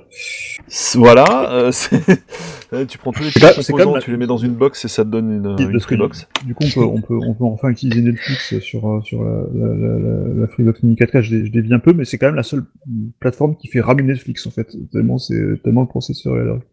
Non mais c'est ouf, le truc qui te lit pas de la vidéo de manière fluide, quoi. C'est vraiment Euh, parfait. ouais, c'est vraiment pas terrible. Mais par contre, le Chromecast, ouais, effectivement, je suis fan depuis le premier, euh, depuis le premier qui était sorti, euh, et effectivement, la simplicité de ce truc, elle est, elle est, elle est hallucinante. Quoi. Bah, le- enfin, ouais, le Chromecast, on avait fait une vidéo en avant-première sur Mm, à tout à l'époque, euh, avant qu'il sorte en France, parce que Mm. fan de Google, de l'équipe euh, de développement du site, l'avait acheté et du coup nous l'avait Mm. prêté pour faire la vidéo, et la vidéo a été rapidement à 200 000, c'était un truc de malade.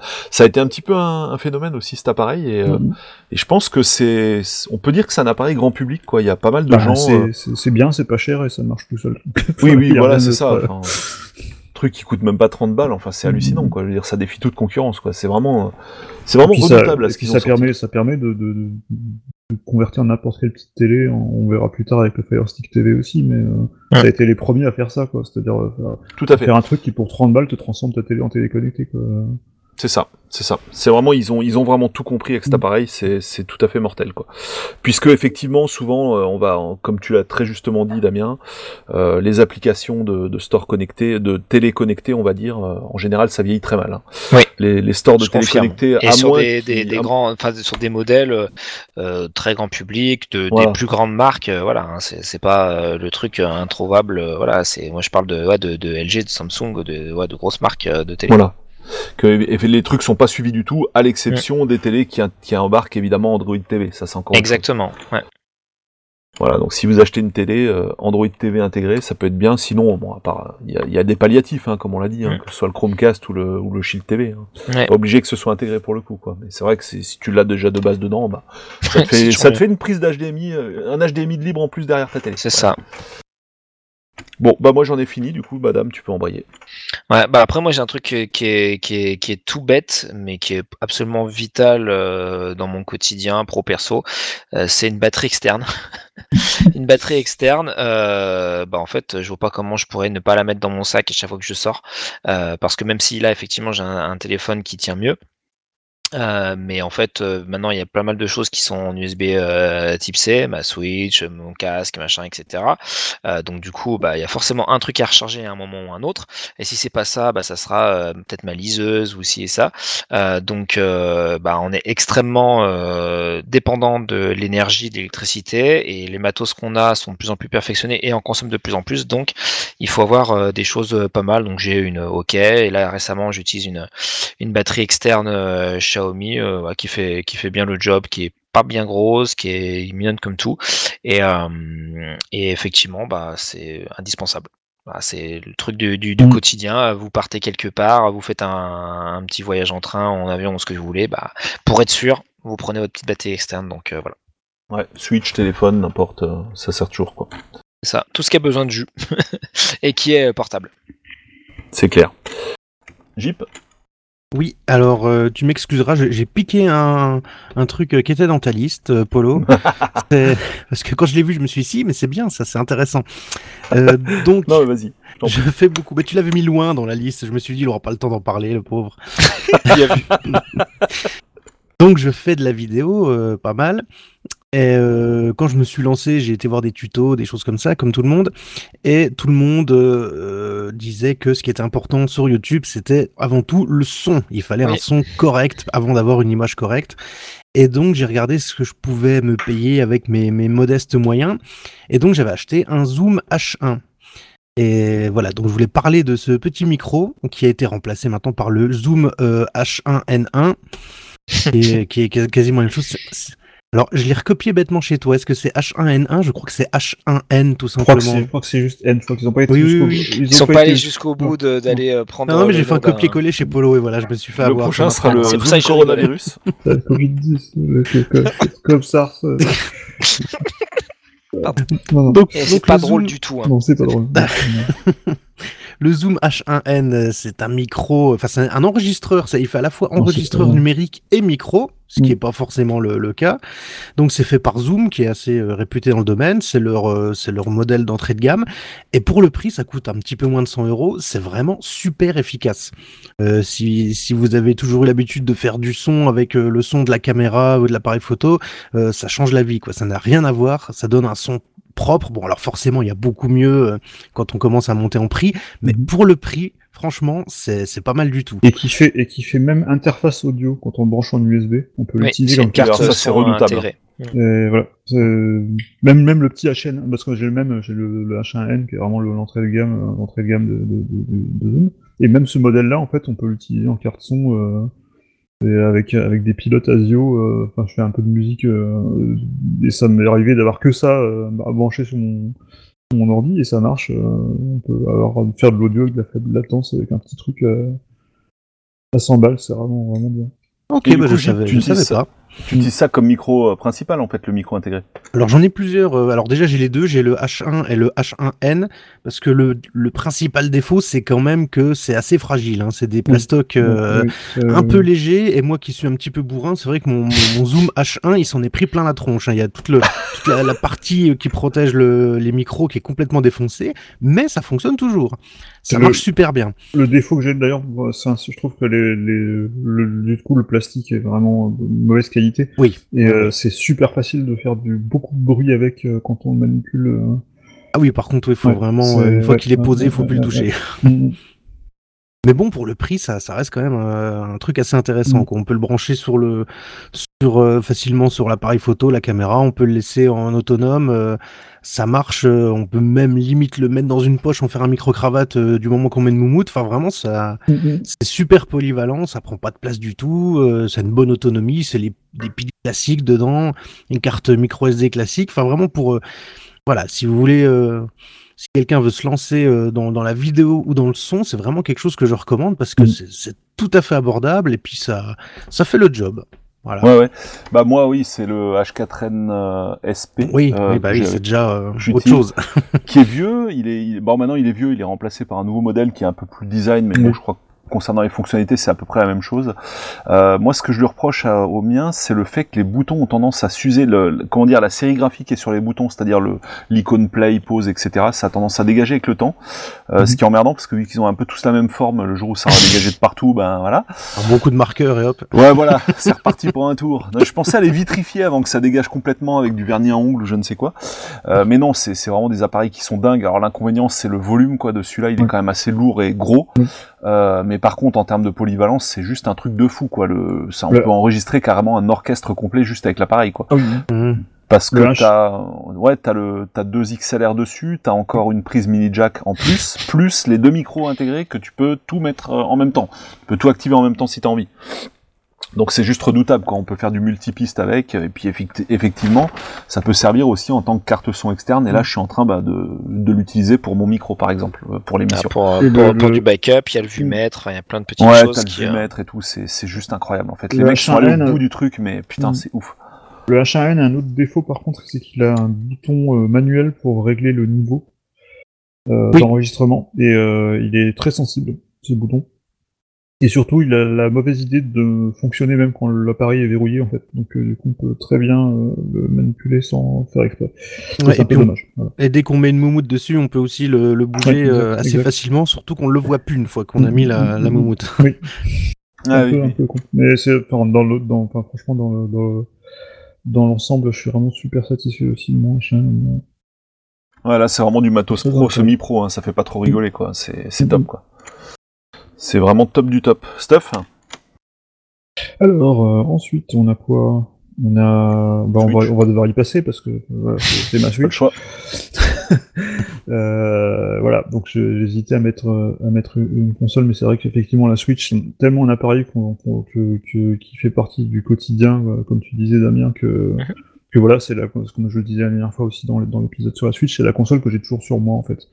Euh, et du coup, ça devient même euh, euh, pour certains jeux la console que je vais avoir.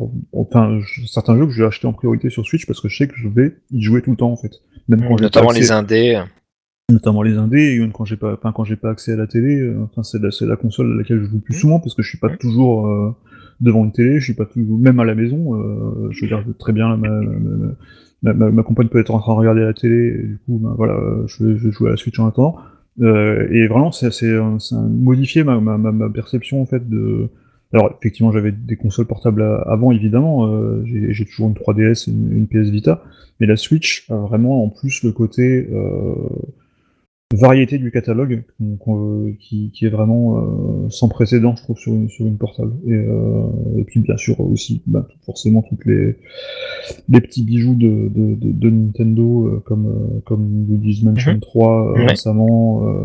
voilà, donc vraiment, c'est vraiment un, une console que j'ai pas, sur laquelle j'ai parié parce que je l'ai acheté le jour de la sortie. Euh, et puis bah, ça se trouve, je vais me planter et ça va, ça va faire pchit euh, comme la Wii U, et en fait, non, pas du tout. Et, euh, et aujourd'hui, euh, vraiment, le, le, catalogue qu'il y a dessus est vraiment impressionnant, de, de, de, aussi bien en qualité qu'en quantité. Ouais, c'est bon ça. Ouais, bah c'est pour ça que du coup que bah voilà, moi elle était aussi dans mon dans mon dans mon petit package de de trucs euh, préférés au quotidien parce que bah voilà c'est voilà même même des jeux que je connais comme The Witcher 3 euh, j'y joue avec grand plaisir sur Switch euh, euh dans le lit ou autre parce que cette espèce de proximité, cette facilité d'usage que tu peux avoir euh, te donne envie de, de, de, jouer, même des fois sur des parties un peu courtes. Euh, comme je disais pour Chic TV, mmh. ne pas avoir, avoir à, à, démarrer ton, ton gros mmh. truc là euh, qui va mettre, bah voilà, ne serait-ce que même 30 secondes et avec tes mises à jour et bidules et machin. Là, tu as l'impression que tout est beaucoup plus fluide, tu la démarres, tu l'éteins aussi vite que tu, que, que tu le souhaites. C'est quand même sympa. Bon, après, il faut penser une interface à charger, simple. Une interface simple qui fait ce qu'on lui demande voilà, euh, qui est, qui, est, qui est, fonctionnel. Alors évidemment, elle ferait un peu plus de multimédia, on serait pas fâché. Oui, mais si euh, le, une, voilà. Une Netflix, par euh, exemple, Netflix, par exemple, je tuerais pour avoir du Netflix dessus. Mais, euh, mais, mais franchement, ouais, c'est déjà très très sympa et on n'a pas vraiment l'impression, même s'il y a du compromis, d'en faire euh, entre du jeu portable et du jeu salon, euh, cette flexibilité-là, mine de rien, euh, elle vaut son pesant de cacahuètes. Ouais, bah je vais passer du coup à un objet qui reste dans la maison connectée, qui est la Fire Stick TV. Euh, L'émission n'est toujours pas sponsorisée par toujours Amazon. pas d'ailleurs. non, mais c'est con à dire, mais ils ont tout compris sur pas mal de, de plans, hein, que ce soit pour ça ou pour un autre appareil dont on reparlera plus tard dans l'émission. Euh, en fait, cet appareil euh, est très simple d'accès. Alors, je l'avais d'abord testé sur ma chaîne de test euh, et je l'avais un peu sabré la toute ah première oui, version, qui était qui était assez merdique euh, et qui était vraiment pas prête en termes applicatifs. C'était vraiment une cata. Euh, ils ont entre-temps largement rattrapé ce retard. Ils ont sorti des modèles bah, plus véloces, quoi. Euh, ils ont vraiment amélioré la télécommande, maintenant avec micro intégré, etc. pour faire des recherches sur truc truc, je dirais pas son nom. Euh, donc vraiment, ça, ça fonctionne du feu de dieu. Et ça fonctionne tellement bien. Euh, ma femme est un très bon test en fait, parce que si elle l'utilise, c'est que c'est c'est que c'est pertinent et que c'est efficace et que c'est que c'est pratique en fait, tout simplement parce qu'elle est vraiment totalement allergique à tous ces appareils électroniques. Et ça a carrément remplacé le tuner de la télé en fait. C'est aussi simple que ça, c'est-à-dire que maintenant, euh, elle allume la télé avec la mini télécommande de la Fire Stick TV, euh, puisque on peut faire reconnaître. en fait, la, la télécommande est bien sûr sans fil, hein, c'est une télécommande Bluetooth, mais elle a en plus un blaster infrarouge intégré, et ce qui fait que ben, lors du paramétrage de la Fire Stick TV, paramétrage d'ailleurs qui est très bien fait, un assistant ultra simple, vraiment en quelques clics c'est plié, euh, et ben on choisit son modèle de télé. Et du coup euh, ben la petite télécommande arrive aussi à agir sur la vraie télé, enfin la l'émetteur, enfin le récepteur infrarouge de la télé. Et du coup, bah, il y a quand même les fonctions essentielles que sont allumer la télé ou éteindre la télé qui peuvent se faire directement depuis la mini télécommande de la Fire Stick TV. Et au final, ça remplace même la télécommande de la télé complètement euh, pour allumer le poste, l'éteindre, changer les chaînes. Bah après, on navigue dans Molotov, quoi, tout simplement. On a même mhm. accès au replay de toutes les chaînes, etc. Enfin bref, c'est relativement redoutable. Le seul inconvénient, c'est que du coup, bah, ça va bouffer de la bande passante, ce qui n'était pas le cas quand elle était sur euh, le tuner de, de la télé, quoi, le tuner intégré qui est sur l'antenne du toit, quoi. Mais bref, un petit appareil euh, bah, tout bête, euh, pareil un peu le, on va dire que c'est un Chromecast amélioré quoi. C'est un Chromecast plus plus dans lequel on peut installer des applications. Euh, alors en général, il faut passer par leur store qui n'est pas le store Android, je le précise, mais il est possible des fois d'installer des jeux Android manuellement, mais tous ne fonctionnent pas. Donc faut bien le savoir à l'avance. C'est pour ça que je, veux dire, tu dis Google Chromecast plus plus, mais c'est aussi moins moins. Hein. C'est-à-dire que tu n'as pas toute la, la panoplie d'applications Google euh, ou alors pas le casque, un hein. peu. Voilà, et t'as quand même pas le casque, qui est quand même un énorme, une énorme plus-value. Moi, je sais que sur euh, Shield TV, à l'inverse, là où je vais complètement dans ton sens, euh, c'est sur le côté accessibilité et ouverture des champs des possibles, notamment sur les télés, et notamment pour des personnes qui seraient soit allergiques, soit peu habituées à, au matos informatique. Donc, je vais prendre un exemple avec mes grands-parents, à qui on a offert donc le, la Fire Stick TV, la dernière. Euh, et, qui en fait sont complètement ravis parce que du coup ça leur fait plus qu'une seule télécommande pour faire tout ce qu'ils ont à faire. Euh, vu qu'en plus ils n'ont pas forcément une très très bonne vue, euh, ils demandent à, la voix. Donc voilà, mmh. mets-moi, mets-moi ci, mets ça, etc. Et l'air de rien, mais c'est vraiment extrêmement utile pour leur quotidien et euh, ils pourraient pas s'en passer. Donc c'est vrai que encore une fois, des fois, c'est pas forcément des choses hyper complexes euh, et hyper chères euh, qui peuvent, euh, on on va pas dire révolutionner le quotidien, mais qui peuvent vraiment rendre des choses plus faciles. Et, et ça, ça en fait partie. Donc c'est pertinent, tout à fait pertinent d'en parler. Et puis c'est vrai que contrairement à la Chromecast, euh, pour lequel euh, le téléphone, enfin le smartphone joue le rôle de télécommande, oui. mais ça, alors ça c'est bien pour les geeks, mais ça peut constituer une barrière, comme tu disais, pour euh, les seniors. Et là, bah, cette barrière, elle explose avec la Fire Stick TV, quoi, pour le coup, qui, qui du coup est vraiment top à ce niveau-là, quoi. Juste pour refermer le chapitre la Fire Stick TV, euh, là je vais m'adresser aux fans d'émulation. Euh, c'est pour moi c'est super important d'en parler. D'ailleurs, ça fera l'objet d'une vidéo sur ma chaîne euh, de jeux vidéo rétro, donc Rétro Polo. c'est super important d'en parler parce que personne n'en parle justement. et c'est vrai que quand on parle d'émulation, et ça on va y revenir certainement avec Jeep qui va nous en parler beaucoup mieux que moi. quand on parle d'émulation, on pense tout de suite Raspberry Pi branché sur la télé avec un, un émulation station à l'intérieur, hein, donc un, un Callbox et compagnie. Mhm. Euh, et en fait, on oublie juste un truc, c'est la Fire Stick Euh, et la Fire Stick TV, alors de base, elle a une limitation, c'est qu'il y a que euh, normalement on peut pas brancher d'USB dessus parce qu'il y a qu'une prise USB femelle qui a un format micro USB, si je dis pas de mhm. bêtises, et il sert à l'alimentation du stick, d'accord? Donc on va se dire ouais bah c'est embêtant, on peut pas mettre d'accessoires, de carte mémoire, de choses comme ça. Bah en fait si on peut, il suffit juste d'acheter un adaptateur en Y qu'on trouve sur AliExpress pour 70 centimes d'euros. Mhm. Et du coup, euh, du coup une fois qu'on a l'adaptateur en Y, on peut d'un côté brancher l'alimentation et de l'autre euh, bah, mettre euh, bah, un périphérique. Donc ça peut être une clé USB, mais ça peut être, ça peut être aussi une manette Xbox par exemple, en sachant que les manettes Xbox 360, pardon pas 360, alors ça peut être une manette 360 en filaire, mais on peut aussi euh, en Bluetooth euh, appairer une manette, euh, bah, manette Xbox One, hein, tout simplement le contrôleur S, qui fonctionne très très bien dessus. Mhm. Et où je veux en venir, bah, c'est simple, hein, on va se télécharger le joli fichier APK de du, de l'émulateur bah, qu'on va retrouver au cœur de toutes les box Raspberry Pi, quoi, Raspberry Pi, à savoir RetroArch. Donc on peut l'installer manuellement On adjoint là-dessus le pad euh, bah, de la Xbox One en Bluetooth, et puis on se retrouve, euh, bah, évidemment moyennant quelques ROM qui vont traîner sur la, petite clé USB qu'on va brancher à l'intérieur, on se retrouve avec une super box d'émulation qui va coûter ben 20 balles quoi. Euh, sachant qu'à 20 balles le chargeur est fourni alors que le Raspberry Pi pour 30 balles on a que la carte de développement, pas le chargeur, pas le boîtier, pas la manette. Bon la manette est pas non plus fournie mais il y a quand même au moins la, télécommande en fait hein, avec le, le Fire TV. Donc au final on se retrouve avec la box d'émulation la moins chère du marché, absolument tout équipé, à l'exception du pad euh, pour lequel le Xbox ira très bien, ou alors euh, les, les pads 8 bits dont on a parlé tout à l'heure. Xbox euh, en version Bluetooth, hein, donc les manettes. oui, ou alors. ah oui, en USB, tu veux dire? Ou en USB si on en USB si on a l'adaptateur euh, enfin le, câble en Y quoi.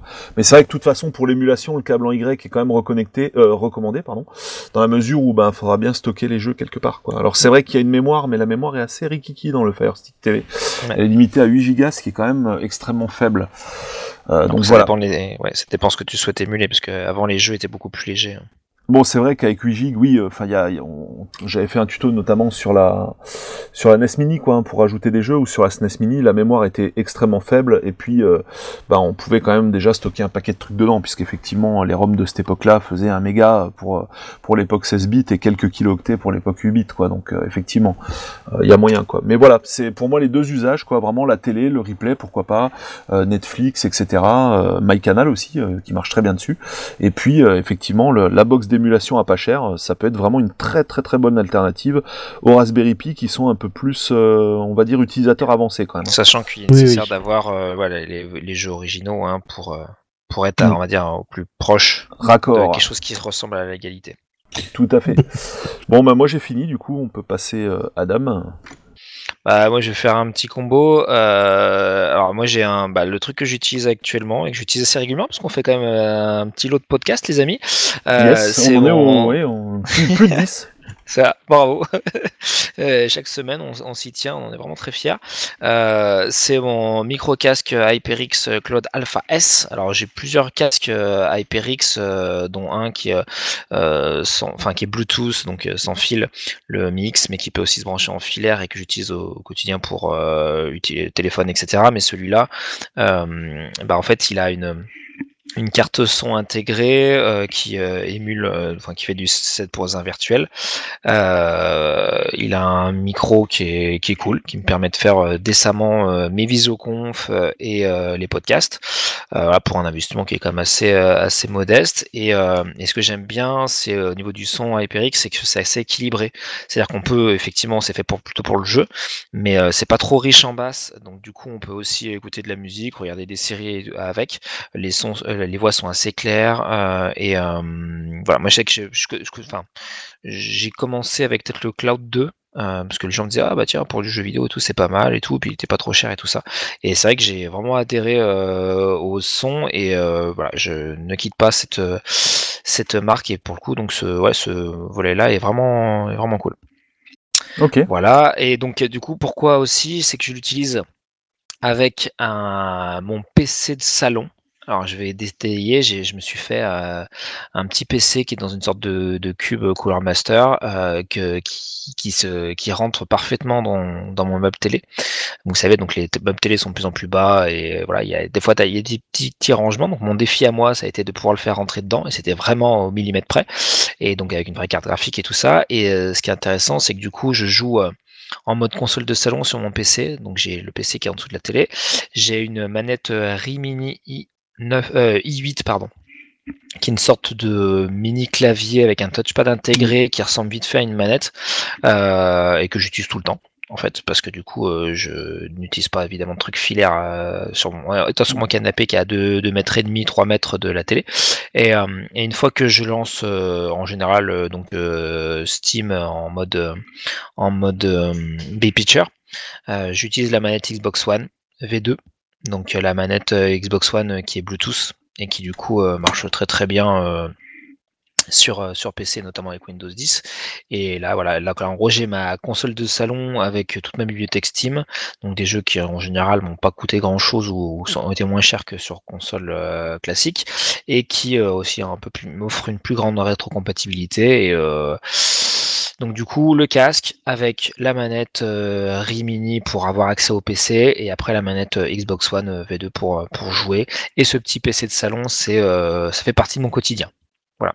En, complément de la Switch. Hein. Comme je dis, il y a pour pas mal de joueurs, même si j'ai les autres consoles, un PC et une Switch, ça suffit amplement pour, pour s'amuser au quotidien à tous les jeux. Donc pour ceux que ça intéresse, le boîtier en question, qui existe toujours et qui a même augmenté en prix par rapport à avant et qui n'a pas évolué par contre en termes de fonctionnalité, euh, parce que c'est des boîtiers qu'on avait achetés ou là peut-être en 2014, un truc comme ça, hein, ça commence à dater. Hein. Euh, c'est donc le Cooler Master Elite 130 euh, que je vous recommande si vous voulez un mini PC. C'est ouais. Attention, il faut une carte mère mini TX pour rentrer là-dedans, mais c'est vraiment. Pour avoir une vraie carte graphique, et pas avoir l'impression d'avoir un sous PC quoi. On peut mettre une carte graph... une carte, euh, ouais, une carte euh, vraiment gamer master race euh, sans problème dans ce boîtier, quoi. Ouais, et eh ben on passe à Jeep. Alors j'ai repensé un truc vraiment qui avait, qui avait changé ma vie à l'époque, qui est assez répandu maintenant, bon, surtout entre entre gens de la high tech chez vous, ça vous parle forcément. et J'imagine que vous êtes tous adeptes. C'est le disque dur SSD. Ça peut paraître très con, mais à l'époque où j'avais j'avais eu mon premier, ça m'avait ça, m'avait vraiment changé la vie.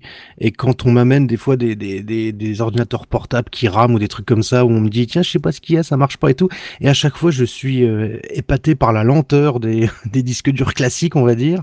Bon, alors maintenant c'est vrai que c'est ça se répand de plus en plus le SSD, mais vraiment voilà pour moi c'est un truc vraiment qui a changé euh, radicalement le euh, bah, mon, mon, rapport au PC, enfin la, la l'efficacité du truc, la réactivité du truc, juste le démarrage de Windows, voilà, c'est un truc de fou, quoi.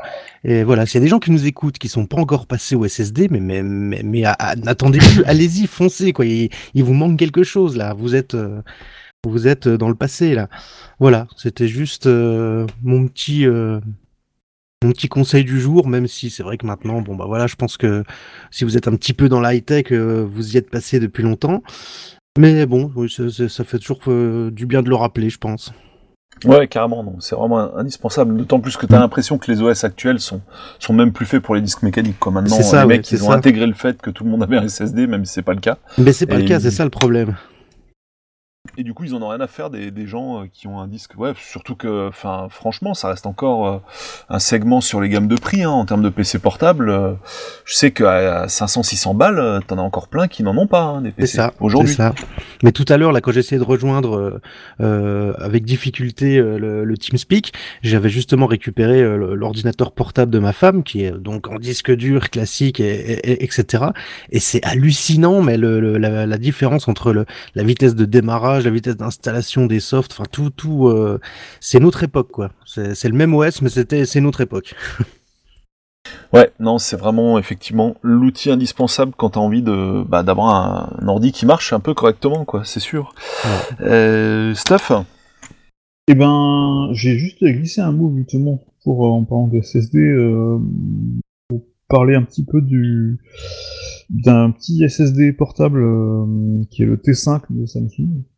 Euh, qui est un petit SSD externe, et c'est juste, en fait, je, pense parce que je suis en train d'enregistrer justement d'ailleurs euh, ce fichier euh, dessus, et c'est un, petit SSD que j'avais acheté pendant Black Friday, je crois, et quand je l'ai reçu, en fait, j'ai souri tellement c'était, ça me, faisait halluciner de, d'avoir un tout petit truc avec un Tera de, stockage dessus, et en plus super rapide, puisque c'est quand même de, c'est de l'USB 3.1, je crois, ou 3.2, je sais plus.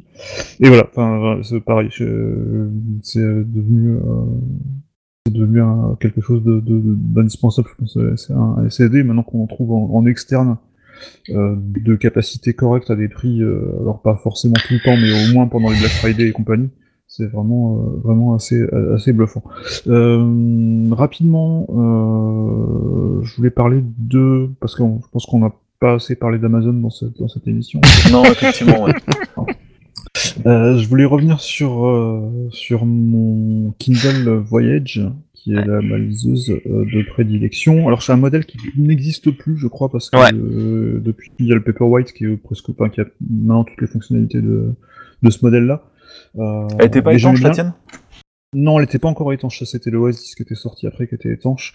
Voyage, elle était un peu, elle était très fine. En fait, elle avait un peu le look de la, des, tablettes Fire HDX qui était sorti le look un petit peu anguleux qui était vachement fin. Et, et c'est une liseuse qui, ben, qui, qui, a un écran qui était une des premières, je crois, à avoir un écran aussi. 300 300 pp ouais. 300 ppp je crois mm, mm. et maintenant les standards aussi sur pratiquement toutes les Kindle sauf peut-être sur la première euh, et puis voilà on peut se dire un Kindle c'est quoi l'intérêt aujourd'hui d'avoir une liseuse alors qu'on a des tablettes qui font ça très bien bah, ça ou, des, ou des, des, smartphones qui sont euh, de plus en plus gros Déjà, ça fatigue beaucoup moins les yeux puisque c'est de l'écran e-ink euh, qui a, y a pas de reflet en fait. Donc, euh, donc encre électronique. Il n'y a pas de reflet, il n'y a pas de, il a pas de projection de lumière, donc euh, c'est comme vraiment comme lire une page de, de, livre. Et puis surtout, ça permet de se concentrer parce que c'est un appareil qui fait que ça. Enfin, on peut lire, on lit un livre, on n'a pas de, de notification de réseaux sociaux ou de quoi que ce soit, on peut se concentrer vraiment sur sa lecture et puis, euh, et puis je trouve enfin, autant aussi bien les, les, les modèles précédents, euh, euh, on souffrait vraiment de la lenteur d'écran Link parce que enfin, faut dire que c'est quand même pas très réactif. Euh, je trouve qu'ils ont quand même fait relativement pro des progrès sur, sur, la réactivité du tactile. Aujourd'hui, ça ne me gêne pas tant que ça de, de, de faire une recherche ou, euh, ou de surligner des choses parce que hein, y a la fonction dictionnaire, parce que je lis beaucoup de bouquins en, en, en anglais. Et euh, c'est toujours bien d'avoir le, dictionnaire sous la main et, euh, et de on surligne un mot, un passage, euh, aussi pour prendre des notes, etc. Et donc voilà, c'est vraiment.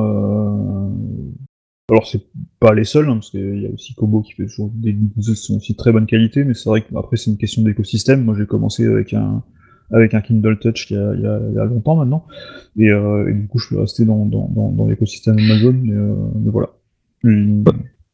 Oui, alors le... je suis toujours sur, sur j'ai toujours une liseuse à proximité. Ben ouais, moi je faisais vraiment partie des gens qui disaient que ça servait à rien parce que un iPad et tout.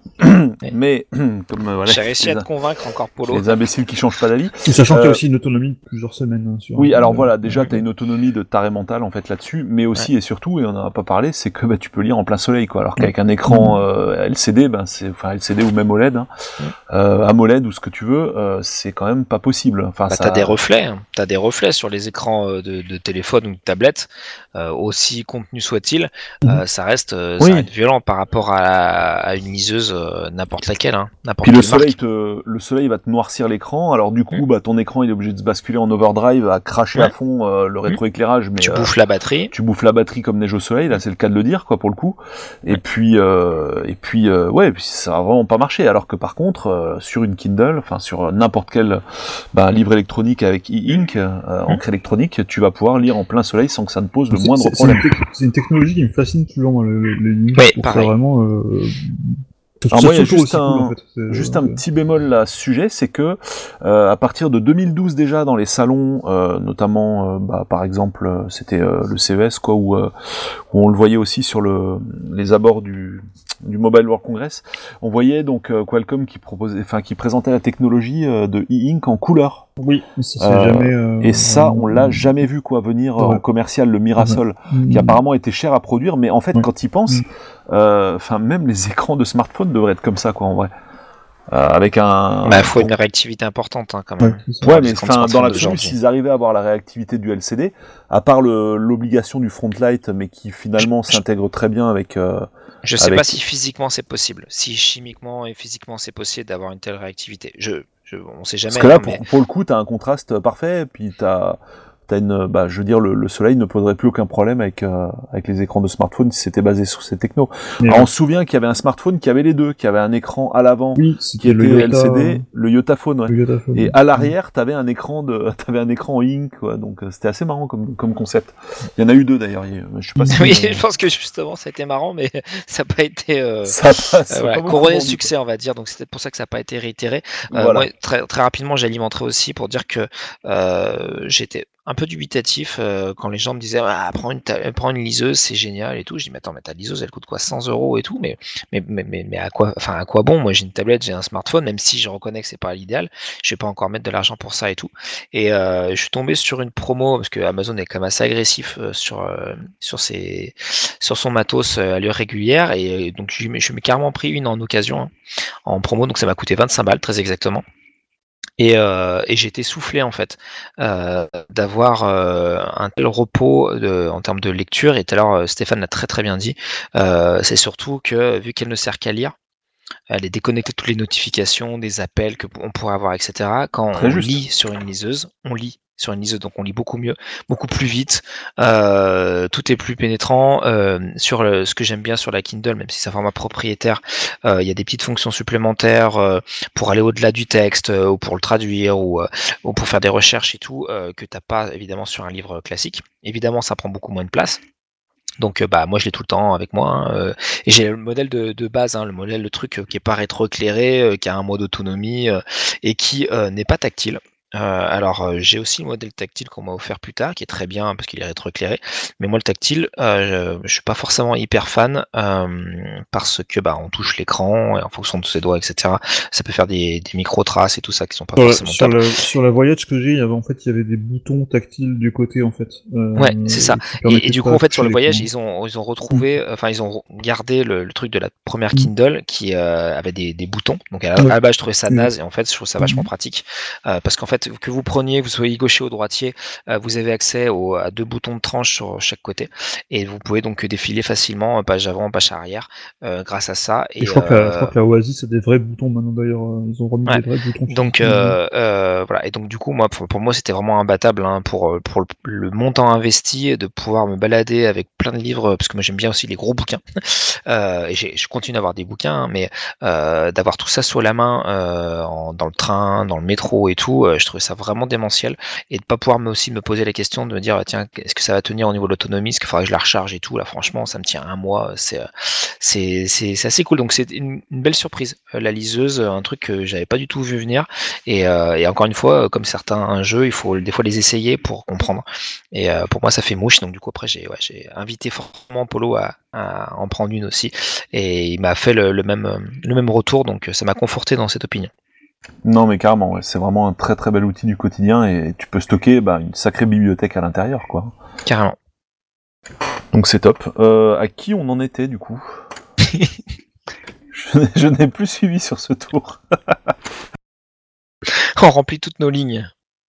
Ouais, on va, on va finalement réussir à balancer la liste euh, sur Ah là, c'était Stuff hein, qui a lancé la, la Kindle, hein, il me semble. Stuff a lancé la Kindle, donc Oui. euh, bah donc c'est à moi. Euh, Et donc c'est à moi pour parler de. Euh, oh, ah, Essaye de dire combiner. Ouais, faut, faut combiner. Euh, Qu'est-ce qu'on va dire? On va combiner du, du la Xbox. Allez, on va mettre la Xbox. Euh, donc la Xbox. Alors très rapidement, donc euh, Xbox. Pourquoi faire? Bah déjà, bon, il y a effectivement les jeux, quoi. hein. La Xbox One, hein, précise. Xbox One, ouais, je précise, la dernière en date. C'est sur Euh, une Xbox originale, c'est difficile. Ouais, ouais. Et puis euh, oui, non, la première, non, quand même. C'est très bien, l'Xbox. Même, même si je l'ai racheté la première là sur un sur Pour un les Moi, marché à l'ai, cin- et à c'est 5 très euros. très bien. Ouais, c'est un très bon média center aussi. Euh, ouais, donc la Xbox One pour MyCanal en fait, tout simplement. Euh, et la force du truc par rapport à la mini 4K, à part d'arriver à lire un film sans saccade, bien sûr. Euh, la force du truc, bah, c'est de pouvoir tout simplement brancher des casques dans les manettes et du coup, bah, d'avoir chacun euh, le son. euh, quand on veut pas déranger les enfants ou quoi, on peut regarder euh, son film tranquillou, euh, sans déranger personne, donc avec aucun son sur la télé, et vraiment en toute simplicité, sans s'embêter à brancher les casques sans fil, les machins, les trucs. Enfin, les casques sans fil, je veux dire un casque sans fil Sennheiser, quoi, qui serait branché sur la télé ou quoi. Euh, là, pour le coup, c'est plug and play, quoi. Il y a deux manettes allumées, euh, des casques à brancher dedans, et hop, c'est terminé. On y va. C'est parti pour l'aventure. Et puis, bah, il y a évidemment les, bah, les jeux aussi sur sur Xbox qui sont très cool, notamment euh, tous les jeux gratuits qui tombent grâce euh, gratuits entre guillemets grâce à l'abonnement, Euh, l'abonnement Xbox euh, Gold. Et puis, euh, bah, en fait, la Xbox, ce qu'elle a de bien, c'est ses pads. Euh, je l'ai souvent dit, pour moi, c'est bah, parmi les meilleurs. Enfin, c'est pas parmi, en fait, c'est pour moi le meilleur pad du marché euh, ever. Voilà, tout simplement. Euh, Enfin, c'est un avis très personnel, hein, mais c'est pour moi, il n'y a pas mieux, en fait. Je, Donc c'est évidemment la belle réussite euh, dont, dont- dont- que j'évoquais, euh, enfin que je suggérais quand on parlait de la Surface. Pour moi, même c'est la même la plus belle réussite de Microsoft de ces dernières années d'un point de vue construction de matos en fait. Euh, parce que même Surface, euh, c'est un très bon produit, mais voilà en termes d'autonomie, tout, il y a des choses qu'on on peut redire ou la fiabilité logicielle, mais le, le pad euh, 360 ou Xbox One, il y a rien à dire en fait. Ah bah, à la limite, le pad 360, euh, le stick, an- le stick numérique, enfin la croix directionnelle était pas Oui. top. Oui. Euh, genre sur le pad One, ils ont juste corrigé les seuls trucs qui allaient pas sur le pad 360 pour te, Mm. te pondre le machin parfait en fait quoi. Et sans fioriture de machin qui servent à rien, Oui. de zone Il tactile y en à a la qui aiment, con, et- il y en a qui aiment pas la croix de la Xbox One, moi je suis plutôt. euh, Oui, puis il y en a qui, tu le dis souvent, Stéphane, qui aiment pas la symétrie des sticks analogiques. Oui, aussi. Euh, mais pour moi, en fait, ce pad va bien au-delà de la console en elle-même, puisque le pad, bah, je l'utilise, bah, comme je disais, sur la Oui, Fire Stick. TV, euh, je l'utilise euh, sur smartphone, je l'utilise euh, sur le PC, évidemment, forcément. Donc la euh, V2, hein, le pad V2. La V2, euh, ouais, on précise, euh, ouais, ouais, Mm. vraiment la, la version Bluetooth, hein, donc la version qui était fournie avec la, la Xbox One S euh, initialement, et évidemment avec la One X, etc. Enfin, encore que, il y a peut-être un, un Elite dedans, enfin, je sais plus. non, Euh, la One X, non, non. c'est non, la c'est un pad la même. Ouais, Et ok. même la, la prochaine, ça sera, enfin, sera une espèce de mix Mm. entre la, la Elite et la. Ouais. De toute façon, c'est simple quand vous voyez que vous avez soit un pad 360, soit Xbox One sur toutes les démos de, de, de, de, de, de jeux PC en salon et tout, euh, c'est de vraiment devenu. euh, c'est c'est un peu ce qui a avec euh, avec Steam et le démat, ce qui a permis vraiment de aux jeux sur PC de, de franchir un cap euh, en indexant du coup euh, de manière beaucoup plus facile et beaucoup plus fluide euh, les, les, les jeux typés console dans le catalogue euh, de manière pertinente. Euh, c'est ce pad qui est devenu euh, omniprésent en fait. Euh, parce qu'il est tellement pertinent et tellement agréable que bah ouais, les gens se sont dit bah ouais, ok on prend ça comme base quoi. C'était même plus une obligation euh, de Microsoft, Euh, c'est que les gens se sont dit bah oui par défaut on prend ce pad en charge et on met Oui, les parce que boutons, il y a euh, l'adhésion, euh, voilà parce qu'il y a l'adhésion. C'est la meilleure, euh, enfin c'est la meilleure manière de truster le marché, c'est quand tout le monde adhère à ton produit, bah que du coup il est devenu indiscutable quoi. C'est clair, il y a tellement rien à dire en fait. Donc voilà, en fait, moi la, la One, c'est pour le côté bah, la One, mais pas que quoi. Le, sa manette aussi qui du coup euh, ben, se balade un peu de partout quoi. Et c'est Voilà. un lecteur, enfin la One S, c'est le lecteur Blu-ray euh, 4K le moins cher du marché, qui prend pas trop de place. euh, Ouais, vraiment très bon produit. C'est vrai que j'ai encore quand même une préférence concernant les exclus de Sony. Je vais, je vais pas me mentir, hein, c'est clair. Euh, mais vraiment, j'aime, euh, enfin, j'aime les deux consoles autant, on va dire la PS4 et la One, mais pas pour la même raison en fait. C'est Hmm. très marrant. complémentaire quelque part. Hum, finalement, oui, en fait. Bizarrement. Bref, voilà, bah moi c'est c'est la fin de mon chapitre. À toi, Dame. Bah moi j'avais essayé de, compiler pour vous aider à finir rapidement. Euh, que dire d'autre Euh, Bah en fait moi j'ai euh, pareil. Si un- t'arrives à mélanger les prises Ethernet et le Roborock je, je- euh, je vais le S5, t'es faire. fort. Je vais le faire. Je vais le faire. Franchement, Allez. tu vas être fort. Défi accepté. Alors, euh, j'ai donc euh, une petite, euh, enfin j'ai j'ai un, un domicile euh, où le Wi-Fi passe relativement mal, Euh, et, euh, et donc du coup euh, j'ai été confronté, euh, étant joueur, euh, à des, des latences, des, des petits soucis, et du coup j'ai investi euh, dans un petit routeur sans fil en fait qui est une prise. Euh, que je branche sur secteur et qui euh, du coup me, me duplique mon réseau Wi-Fi, donc me permet de capter mieux dans les différentes pièces, et, euh, et qui a aussi une prise Eth- Ethernet. C'est du CPL, c'est une marque euh, TP-Link, hein, ça coûte pas, ça coûte pas bien cher, c'est pas forcément la meilleure marque, mais en tout cas ça marche euh, très très bien et euh, du coup ça me permet euh, d'accéder euh, facilement à ma box et à, à d'avoir plutôt une bonne qualité de de, de, de connexion euh, avec mes consoles et aussi avec euh, mon euh, récent robot aspirateur. Donc voilà comment j'arrivais à mettre les deux qui est un Roborock S5. Euh, donc Roborock, c'est une marque qui a été incubée par Xiaomi. J'ai pas d'action, hein. Mais qui du coup est pour un prix assez intéressant. Et je l'ai acheté en France. Euh, bah, fait euh, très bien le très bien le job. J'ai des, des animaux de compagnie et du coup, euh, bah, il continue à très bien marcher. Euh, contrairement à pas mal de robots, il se bloque pas n'importe où euh, sur n'importe quoi. Il se bloque pas tout court en fait. Facile à entretenir et tout. Euh, donc voilà, ce combo des, des prises CPL pour avoir de l'internet de partout et parce qu'en fait le robot est lié au smartphone, même si tu peux le dé- démarrer en appuyant juste sur un bouton, mais il aime bien avoir quand même du, du Wi-Fi. Et ben ce combo-là euh, m'est très utile au quotidien. Donc voilà, j'ai réussi à mettre mes deux items en une seule fois. euh, voilà, C'est je, beau. Je, voilà, je pense que je gagnerai un petit chocolat à la clé, mais euh, j'ai réussi et j'ai fini ma partie. À vous. C'est. Euh, le Roborock, juste, donc il cartographie la pièce et Il cartographie la pièce. Donc tu du coup, moi, le- sur, j'ai une application gratuite sur le téléphone, donc je vois en temps réel où il est, euh, ce qu'il fait. Euh, il a aussi l'avantage de faire aspiration et euh, lavage en même temps. Alors le lavage, hein, ça va pas euh, chercher bien loin, ça va humidifier le sol, euh, mais ça fait un résultat qui est plutôt pas mal. Euh, et moi, vraiment, ce qui m'a bien plus, euh, c'est que bah, il est efficace et surtout euh, il ne bloque pas quoi. C'est que un robot aspirateur, si tu es toujours obligé d'être derrière lui, euh, même si je le fais pas tourner quand je suis pas là, mais pour dire ah, tiens est-ce qu'il va pas bloquer contre la chaise, est-ce qu'il va faire pas faire ci, pas faire ça, là c'est pas le cas. J'ai pourtant j'ai pas forcément hein, le, salon idéal ou les pièces idéales parce que du coup moi je fais faire plusieurs pièces d'un coup et franchement ça marche bien. Alors ils ont fait le S5 Max qui était un peu plus cher donc j'ai pas pu me l'acheter euh, mais qui, euh, qui peut cartographier deux étages différemment, enfin quoi, garder les deux cartes en même temps, donc c'est un petit plus, euh, qui a un plus gros réservoir pour le pour l'eau. Euh, mais franchement, ça, ça marche très bien. Et c'est un des rares voilà, qui peut faire les, les deux en même temps. Donc si votre sol est pas trop trop sale, vous pouvez aspirer et les laver en même temps. Euh, et au quotidien, ça peut faire gagner un peu de temps. Là, vu que bah, le confinement oblige, je fais un peu plus de télétravail. Voilà, je fais que du télétravail. Et bien voilà, le, le, matin, avant de faire mes, mes visios évidemment, euh, parce que le truc peut faire un petit peu de, bruit, même si encore une fois c'est réglable. Et ben voilà, il fait son, son petit tour comme ça. Vous, commencez la journée du, du meilleur pied, sans trop vous être cassé la tête à, à le ménage et euh, en ayant un, intérieur plutôt euh, plutôt propre. Et euh, comme je disais il y a plein de petites options parce que Xiaomi met à, jour son, son appli assez régulièrement. Et donc on a différents niveaux de, de nuisance sonore ou d'effectivité de, de, puissance on va dire pour le nettoyage. Et notamment le mode silencieux qui est juste pour le lavage. Voilà il est assez, assez discret. Et il a un mode aussi détection de tapis automatique donc du coup, il va pousser l'aspiration dès qu'il détecte un tapis. Voilà, plein de petits trucs comme ça qui sont euh, assez cool au, quotidien. Et donc juste pour finir, tu peux le lancer à distance et euh, le prix de la bébête? Alors moi, ça m'a coûté 350 euh, euros parce que je l'ai acheté en France, donc via la vente officielle, machin. Donc je sais que ça se trouve à moins cher hein, en Chine ou ailleurs. et, et après, donc tu peux le, le, démarrer à distance, mais il faut être dans le même réseau Wi-Fi. D'où la, pertinence du routeur sans fil, parce que sinon ça aurait été plus compliqué. Euh, voilà, donc tu peux pas être en 4G euh, au bureau ou ailleurs euh, et le lancer, pas à ma connaissance en tout cas. Ok, ok, ok. Voilà, et c'est du coup compatible, enfin un peu avec donc les, les, trucs Xiaomi et même avec Alexa, donc tu peux le lancer à distance avec un autre périphérique qui serait connecté au même réseau Wi-Fi.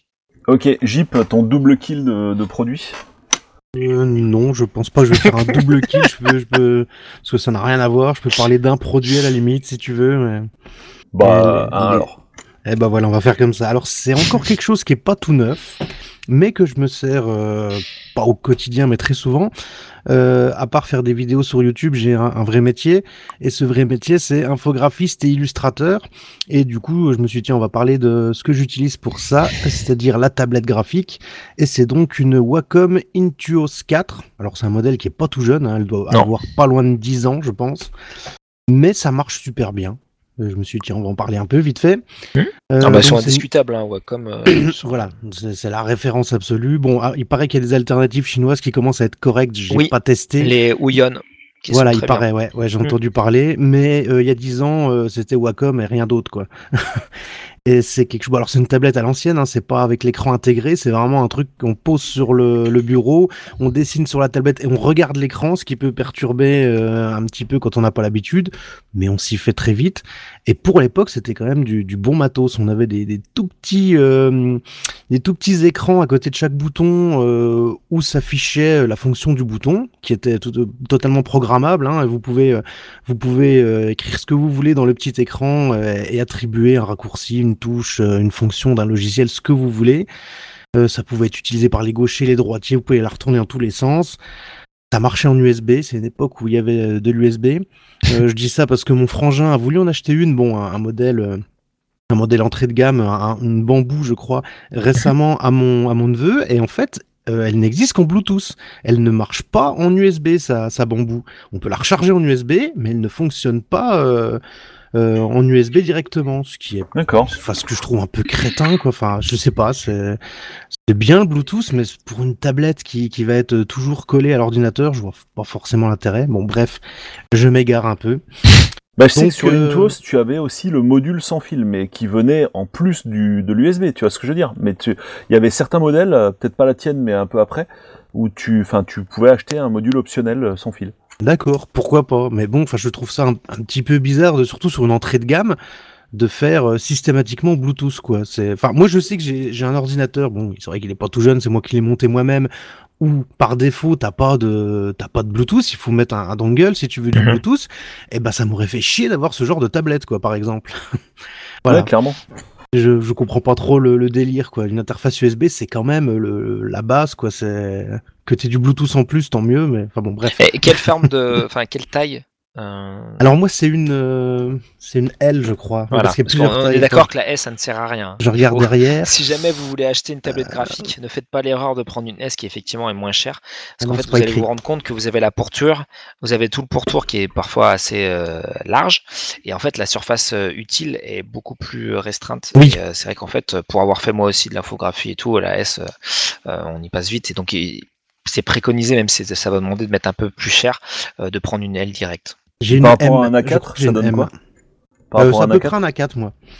Et au boulot j'en ai une, euh, j'ai une, euh, une Intuos 2 qui est équivalent à du A3 Mhm. et qui est monstrueuse d'ailleurs. Et euh, alors on dit toujours il faut euh, dans l'idéal il faut que la, la taille de la tablette se rapproche de la taille de l'écran. Oui. Et pff, ouais ben en fait je préfère 100 fois ma M que ma euh, que, que ma A3 du boulot quoi. Je trouve que A3 ça commence à être un petit peu encombrant. Après, ça Après, dépend de c'est ce que tu fais. C'est franchement une habitude. Oui, oui, bien sûr, oui, ça dépend aussi. Moi, c'est vrai que je fais beaucoup de, de dessins un peu style BD. On a, j'ai pas forcément besoin de d'avoir l'impression d'être sur un- une grande fresque, quoi. Et même en vrai, euh, quand je fais du traditionnel, c'est vrai que je préfère travailler sur des petits formats que sur des grands formats. Donc, je pense que ça dépend de la sensibilité de chacun, ouais. Ouais, carrément, ouais. Ah ouais, c'est sûr. Enfin, voilà, Sur- juste. euh, Sur celle du boulot, du t'as bon un écran matos. intégré Un Non, non, c'est les plus vieilles, c'est une, Intuos- une Intuos pardon, 2 au boulot. Donc c'est un, un très très vieux modèle, mais qui marche super bien. hein.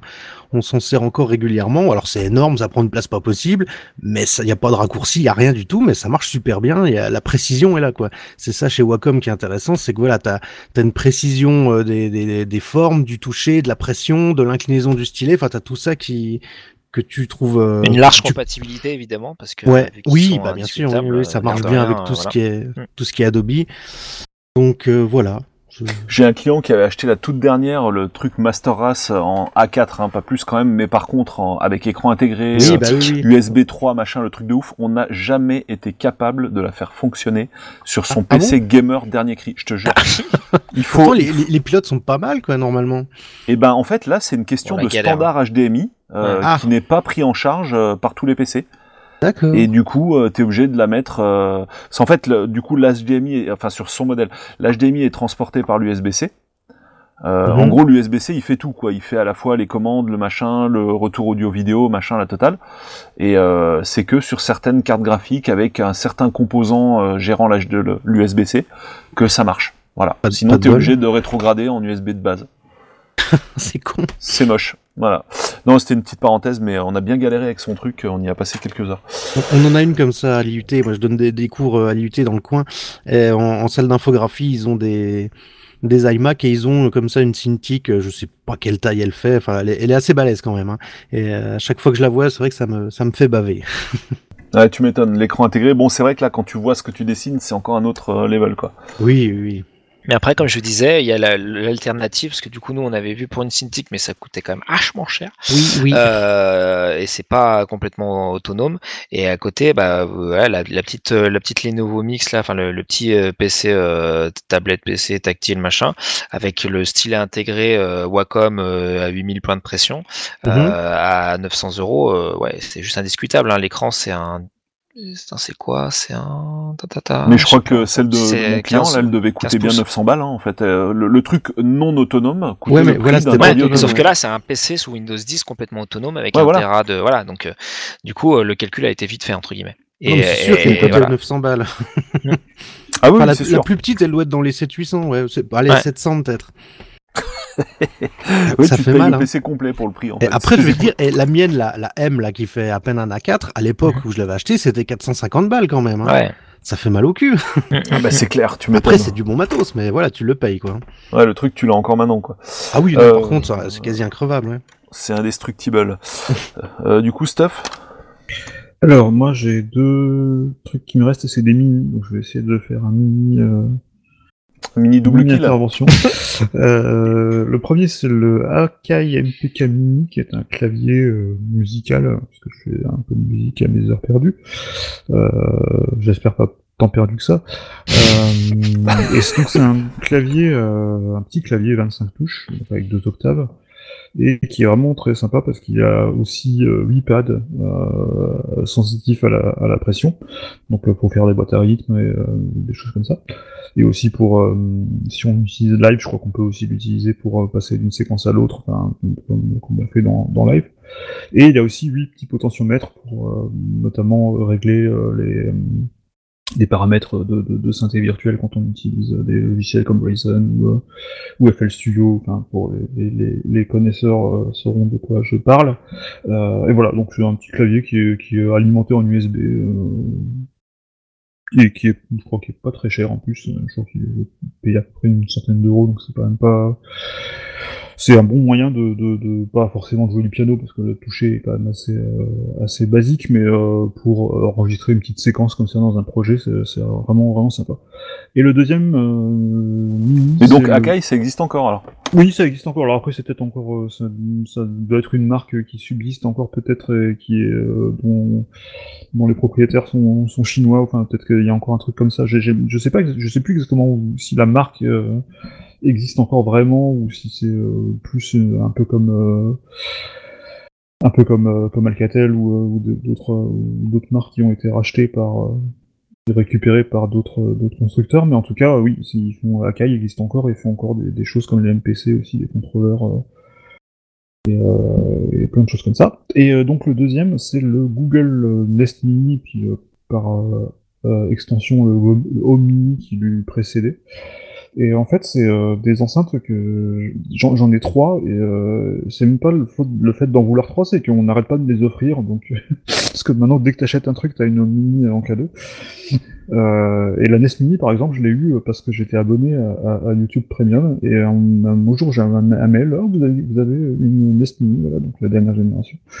Euh, donc voilà, c'est les NES Mini, j'en ai, trois dans et ma foi, c'est des petites enceintes qui marchent, qui marchent assez bien. Alors par, par rapport, justement, on disait euh, au, Kin- au Kindle, euh, pas au Kindle, au Echo Dot, on n'a pas de jack, ça c'est un peu dommage parce qu'on doit se con- se contenter du coup du son intégré qui est quand même pas super sur les Omni et qui est quand même beaucoup mieux sur les NES Mini, la, la dernière. Mais quand même, je trouve un petit peu en dessous quand même de, de l'Echo Dot, euh, personnellement. Euh, mais voilà, ça fonctionne bien. c'est- Puis là, par contre, ce qui est bien, c'est qu'on peut l'utiliser en, en, en Chromecast et l'intégrer euh, en multi-room dans un, dans un environnement Chromecast. Donc ça, c'est très bien. Voilà. Mais deux derniers produits. Cool. Euh, alors à, à moi, mais ça, je disais, bah, c'est Jeep qui va peut-être nous en parler encore mieux que moi. Euh, la deuxième fonction donc du Raspberry Pi qui fait office de box domotique et tout simplement la box d'émulation avec euh, émulation station dedans, Euh, donc RetroPie, voilà tout simplement. Euh, et je trouve ça fantastique parce que c'est un setup qui bouge pas, c'est pas comme un PC où toutes les 5 minutes tu vas le formater, tu vas perdre ta config d'émulation, machin machin. Là, c'est un appareil qui est dédié à ça, qui ne qui n'est pas réinstallé jamais en fait, et qui est bah, always on pour le coup, tout le temps allumé, puisque ben comme je disais, ce même boîtier fait aussi box domotique. Donc si je l'éteins, il y a la moitié de la maison qui marche plus, donc c'est embêtant. Euh, voilà, donc donc du coup, euh, ben voilà, je, quand on veut faire une petite partie avec les gamins à deux sur les vieux hits, euh, parce que comme tu disais très justement, Jeep, c'est des jeux, ben il y a pas besoin de se prendre la tête, quoi. Hein, tu joues en deux secondes et puis c'est réglé. Il y a deux boutons en général, t'as pas besoin de te taper une notice de 15 km de large. Ouais. Et, et ça, c'est la puissance du truc en fait, hein, finalement. Et bon, tu perds le gros inconvénient de l'époque, c'est-à-dire de devoir mettre une pièce de 10 balles toutes les deux fois que tu te fais tuer. Donc euh, ça, c'est bien le petit bouton cré- euh, coin euh, credits Ah, mais non, tu sur les latéraux. Tu dois te limiter à un crédit. Quand tu perds, tu recommences depuis le début. Voilà, Ouais, ça, ça, non, ça garde le, Ouais. le, le petit truc, quoi. non, c'est vrai. Non, mais ça, j'arrive pas à faire. Tu vois, je suis, je suis pas assez fort. Non, dans mais pour jouer à plusieurs, oui, non, c'est génial. Tu peux jouer jusque 4 en plus là-dessus, euh, sans Non, problème. C'est incroyable. C'est bien configuré par défaut en général avec les potes, mais c'est vrai qu'on on l'allume assez souvent aussi pour, pour se refaire des, des petites parties, ouais. C'est clair, tu peux te faire même des jeux en random, euh, voilà, tu Oui, même oui, oui. découvrir des jeux que t'as pas connus à l'époque, quoi, ce qui est ce qui est quand même génial. Et euh, je me souviens à l'époque, euh, à la grande époque des salles d'arcade, c'était mon rêve, tu sais, d'avoir une borne à la maison et tout. Et puis, si tu m'avais dit qu'un appareil à 30 balles allait héberger toutes les bornes qu'il y avait dans ma salle, je crois que j'aurais pas cru. Et, et ce qui est fou, c'est que maintenant ceux qui, qui fabriquent des bornes d'arcade taille réelle, dedans, c'est ce qu'ils mettent, quoi. C'est voilà, c'est c'est la base maintenant des, des, des nouvelles bornes d'arcade, on va dire. Enfin, pour Putain, mais c'est ouf. des bornes d'arcade rétro gaming, bien sûr. Ouais, bien sûr, bien sûr, ouais, les, les fameux bar top là, comme euh, Voilà. les M88 par exemple, Exactement, qui habite, oui. pas loin de chez toi, tout chez lequel j'étais allé faire un petit reportage bien sympa, euh, qui avait bien marché d'ailleurs sur la sur ma chaîne naissante. Euh, mais oui, non, voilà, c'est, enfin, ce, ce truc est vraiment excellent. Franchement, c'est, on va dire que c'est la NES Mini puissance 10 000 quoi. hein. Voilà. Oui, c'est ça. Bah, D'ailleurs, la- la- ce qui est assez marrant, c'est que mon, mon Raspberry Pi, moi justement, il a une coque de, de fausse NES Mini, quoi. Ouais, pareil. pareil. Et bah, et bah, voilà, je crois que tout- ça a plu à tout le monde ce truc. Non mais c'est vraiment voilà c'est vraiment énorme. Et puis euh, allez pour finir je vais faire mon double kill moi aussi. Euh, tout simplement le MacBook Air bon ça je vais pas rentrer dans les détails là-dessus mais c'est simplement euh, enfin outil de travail quoi pour le boulot. Le truc qui va rentrer dans le sac qui prendra pas de place qui est pas plus lourd qu'un iPad ou quasiment pas quoi on va dire. Et ça c'est le côté assez redoutable avec bah, une bonne autonomie qui est assez rarement atteignable sur un PC portable on va dire. Donc ça c'est voilà l'outil de travail. Et puis qui en plus peut héberger bah, les outils de création vidéo notamment pour YouTube et tout Final Cut et compagnie. Euh, donc ça c'est vraiment le aussi euh, pour moi euh, mon dernier appareil du quotidien. Voilà. Donc je vais refermer ma partie et du coup bah Jip on va repasser sur toi Ah, moi, Euh, j'ai pour- fini, moi. ah bah bon il y avait le Raspberry Pi pour l'émulation donc tu Oui, bah, on en a un peu puis- parlé, quoi. puis euh, voilà puis il y avait ton ton Canon aussi Ouais, euh. mais bon, c'est- enfin, ouais, bah, si tu veux, je peux en parler vite fait, mais bon, c'est Bah oui. pareil, c'est de la vieillerie, hein. J'ai pas grand chose de, de récent et de Mais pertinent, quoi. Euh, ouais, donc, vu que je fais de la vidéo, eh bah, euh, j'ai parlé du micro, j'ai pas parlé de la caméra, forcément. Et donc, moi, je m'étais acheté, euh, donc maintenant, ça commence, c'était déjà vieillot quand je l'ai acheté, c'est encore plus vieillot maintenant. Je m'étais acheté un Canon EOS 700D. Donc, c'est un appareil photo, euh, c'est un réflexe numérique, euh, plutôt entrée de gamme, quoi. Et, mais bon, c'est quelque chose qui fait bien le, qui fait bien le taf. Et ce qui est assez rigolo, c'est que, alors pourquoi j'ai pris un Canon et pas un Nikon? Quand je suis arrivé là-dedans, j'y connaissais rien du tout. Euh, tout simplement parce qu'il y avait plus de tutos sur Internet. C'est très con, mais euh, il y avait plus de tutos sur Canon que sur Nikon. Et voilà, c'est une raison comme une autre. Et je regrette T'imagines pas, dans leur com marketing et tout, euh, voilà, la marque qui a le plus de tutos. euh, mais ils devraient le mettre. bah, c'est clair Et ce qui est assez rigolo, c'est que ça, donc euh, j'ai j'ai voulu, j'ai commencé, à- j'ai eu l'idée de lancer ma chaîne vers 2015, et c'est un truc que j'ai préparé euh, assez longuement, hein, pendant un an quasiment, à chercher le concept, le titre, euh, ce- de quoi j'allais parler, quel matos j'allais utiliser. Et du coup, euh, j'ai acheté un réflexe. Je faisais déjà un peu de photos, mais avec euh, avec du, du compact. Et je connaissais pas, je savais pas du tout me servir d'un réflexe. Moi, euh, pour moi, l'appareil photo, c'était en automatique et j'appuyais sur le bouton. Et là, je me suis dit, bah, va falloir quand même connaître le matos. Et je me suis bouffé des tutos pendant des semaines, des mois, des, des tutos photo, hein, vraiment pour apprendre à utiliser l'appareil photo. bah du coup t'as bien fait hein, de choisir celui qui avait le plus de tutos hein. Euh, ouais, mais le, le truc, c'est que j'ai complètement oublié qu'à la base, c'était pour faire de la vidéo. Et je me suis lancé dans la photo, ça m'a, mais ça m'a passionné, quoi. Et j'ai encore maintenant, je, je fais, euh, je fais des, des photos de rallye, des, j'essaie de faire des photos animalières de temps en temps, et je me suis vraiment passionné comme un fou pour la photo, quoi. Et seulement au bout d'un moment, je me suis dit, ah, mais attends, euh, faudrait peut-être que, que je fasse ma, ma chaîne YouTube. Et je crois que je sais mieux me servir de mon appareil photo pour faire de la photo que pour faire de la vidéo maintenant. Des fois, quand je suis en vidéo, je me dis, mais attends, comment ça marche en mode vidéo ce machin? Je, je connais plus. Bon, voilà, Ouais. c'était la, la petite anecdote. Alors, c'est pas forcément, enfin, c'est pas que je le recommande ou que je le recommande pas, parce que j'ai pas trop de, de- d'éléments de comparaison. C'est mon, mon premier réflexe. Et voilà, donc c'est un truc assez polyvalent qui marche bien pour ce que j'en fais, c'est-à-dire la vidéo et de la photo. bah la qualité vidéo sur ta chaîne elle est très bien il y a pas de souci là-dessus Bah, c'est l'éclairage qui fait beaucoup. Ce qu'on oublie souvent, c'est que le, le matos, bon, c'est bien. Enfin, le matos, je veux dire, la, le matos de capture, quoi, la caméra, le caméscope, euh, l'appareil photo, c'est bien. Mais si ton éclairage est pourri, bon, alors ça peut être plus ou moins compensé, mais l'éclairage, c'est ce qui fait tout. Ouais. Et, Ouais, et des fois, vaut mieux un appareil photo à, à 300 balles avec euh, deux softbox à, à, à 50 balles à côté que euh, un, un 5D qui va te coûter une fortune et avec un éclairage de merde. Et ça, on, c'est vrai qu'on a tendance à l'oublier aussi. Mais c'est-à-dire c'est que la sensibilité des, des capteurs, elle est là pour compenser une absence de Voilà. lumière ou voilà. Et mais si toi tu, tu donnes un bon environnement euh, lumineux, des bonnes couleurs au niveau de tes réglages et tout à la base, t'as pas à aller chercher une sensibilité de dingue C'est ou ça, à tu peux prendre, coup. Ouais, tu peux prendre ton objectif de base qui, qui coûte une misère. Si l'éclairage est nickel, bah ça marchera. On rappelle du coup le principe de ta chaîne, le, enfin, on va dire le format principal, quoi, un crédit au lit. C'est pas le format, c'est pas le format principal, un crédit Oli, c'est le format pour euh, flatter YouTube, ça. C'est juste pour euh, pour euh, avoir des, des, des trucs réguliers. Le format principal, c'est Rage Plus, et le concept, c'est de tester des vieux jeux vidéo arcade dans un contexte rural, on va dire. C'est un paysan qui teste des vieux jeux euh, arcade. Non mais c'est Bon, énorme, faut il, y a aller une voir. petite, il y a une petite partie scénarisée avec un peu de fiction, et il y a une partie test, voilà. Ouais, non mais tu t'es vraiment cassé la tête, hein, en fait. Franchement, c'est c'est élaboré, quoi. Non mais honnêtement, euh, ça doit prendre un temps fou un épisode. Euh, ouah, plus trop maintenant parce que je commence à être rodé, mais oui, oui, ça prend, ça prend un certain temps. J'en sors qu'un tous les, tous les mois, c'est pas pour rien, ouais.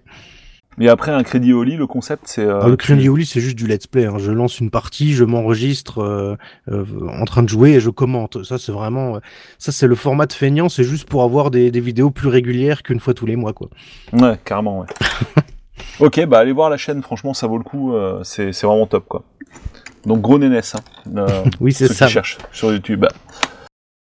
Bon, et ben on a fait le tour, donc toi aussi t'as un pi pour l'émulation, hein, forcément, à la maison, dans ton boîtier euh, NES, et puis euh, tu l'utilises quotidiennement, quoi, j'imagine, enfin tu, tu dois l'utiliser souvent, tu fais des captures aussi pour la chaîne dessus ou... Non, je fais tout sur le PC pour euh, tout ce qui est capture. Mais en fait, j'ai de l'émulation partout. Hein. J'ai, euh, j'ai dans ma, dans ma, ouf de l'émulation, quoi. Oui, dans ma comment ça s'appelle? Mais avant j'étais, enfin je suis toujours toujours rédacteur sur le site Planète Émulation. C'est, j'ai commencé comme ça dans l'émulation. Enfin j'ai même D'ailleurs, il a installé avant. un, un émulateur Super NES sur son EOS 700D. Euh, non, ça j'ai pas encore réussi. Mais par exemple dans la dans la PlayStation, dans ma PlayStation Mini, il y a euh, il y a euh, comment ça s'appelle euh, RetroArch. Dans ma PS Vita, il y a RetroArch. Enfin si j'avais un, un Fire Stick TV, il y aurait aussi RetroArch. Il y a trois Enfin, je pense que oui, dès que je peux émuler quelque chose. euh, euh, quand j'avais mon regretté euh, Xperia Play, bah il y avait des émulateurs dans tous les sens. Enfin, euh, dans ma Game Boy Advance, il y a des émulateurs. Enfin, il y en a partout. Hein. Ah, l'Xperia Play. Ouais. Le regretté. Tout à fait, que j'avais mis dans mes fails, mais qui, moi, je l'avais trouvé que c'était un appareil. Enfin, je, euh, je fais des tops de fails en fait, un jeu vidéo, et euh, mais c'était pas un fail technique en fait, c'était un fail commercial. Ah mais je l'ai acheté à cause de toi. Hein. C'est toi qui m'as poussé au cul. hein.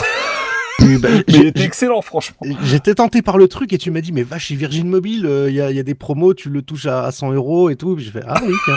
Je me Mais souvenais plus de ça. Et, ah, si si si. Et je regrette pas du tout hein. Mais je regrette juste. C'est moi qui l'avais demandé en, en test pour euh, jeux vidéo clubique parce que je trouvais le concept intéressant. Ah mais j'ai adoré ce truc, j'ai adoré. Ah, mais ils auraient mis les sticks de la PSP Go dessus, ça aurait été mais mortel quoi. Ils sont mieux les sticks de la PSP Go? J'ai Bah, jamais eu c'est des sticks quoi, parce que sur la, t'en as pas en fait sûr sur la. Oui, c'est- tactile sur la...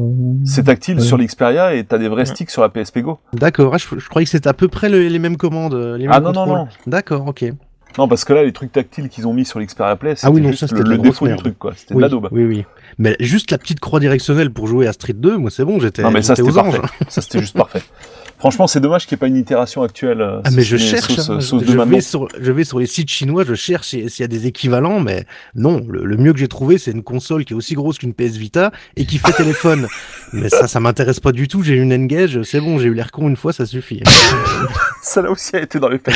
Mais Philippe Dubois est le grand, donc le patron d'Emo5.com est le grand spécialiste des téléphones euh, avec manette intégrée. Ah donc, ouais. euh, je, je sais pas ce qu'il suggère, le, quel est le téléphone du moment, mais il faudrait lui Bah, demander. Il a- n'y a, pas grand chose de ce que j'ai vu, hein. c'est triste. Bah, c'est- que des Chinois, mais en général ils crèvent assez vite, hein, ça. ouais, bah oui. malheureusement. Bon, et bah du coup on a fait le tour euh, du sujet, on a réussi à écluser euh, tous nos objets du quotidien préféré en explosant au passage le chronomètre du quotidien préféré. Voilà. Euh, donc on dernier rappel hein, pour les commentaires, pour partager avec nous vos objets préférés ou pourquoi pas suggérer des idées d'émissions puisqu'on est toujours preneur. Et d'ailleurs on a une idée qu'on n'a pas encore euh, traitée. Euh, je tiens à le souligner. Euh, une idée d'un auditeur et qu'on va certainement passer sur le grill la Très semaine idée, prochaine. Très bonne idée, ouais, s'il en est, ouais, carrément. Euh, qui te concerne d'ailleurs pas mal d'ailleurs, Stéphane, euh, dans la musique.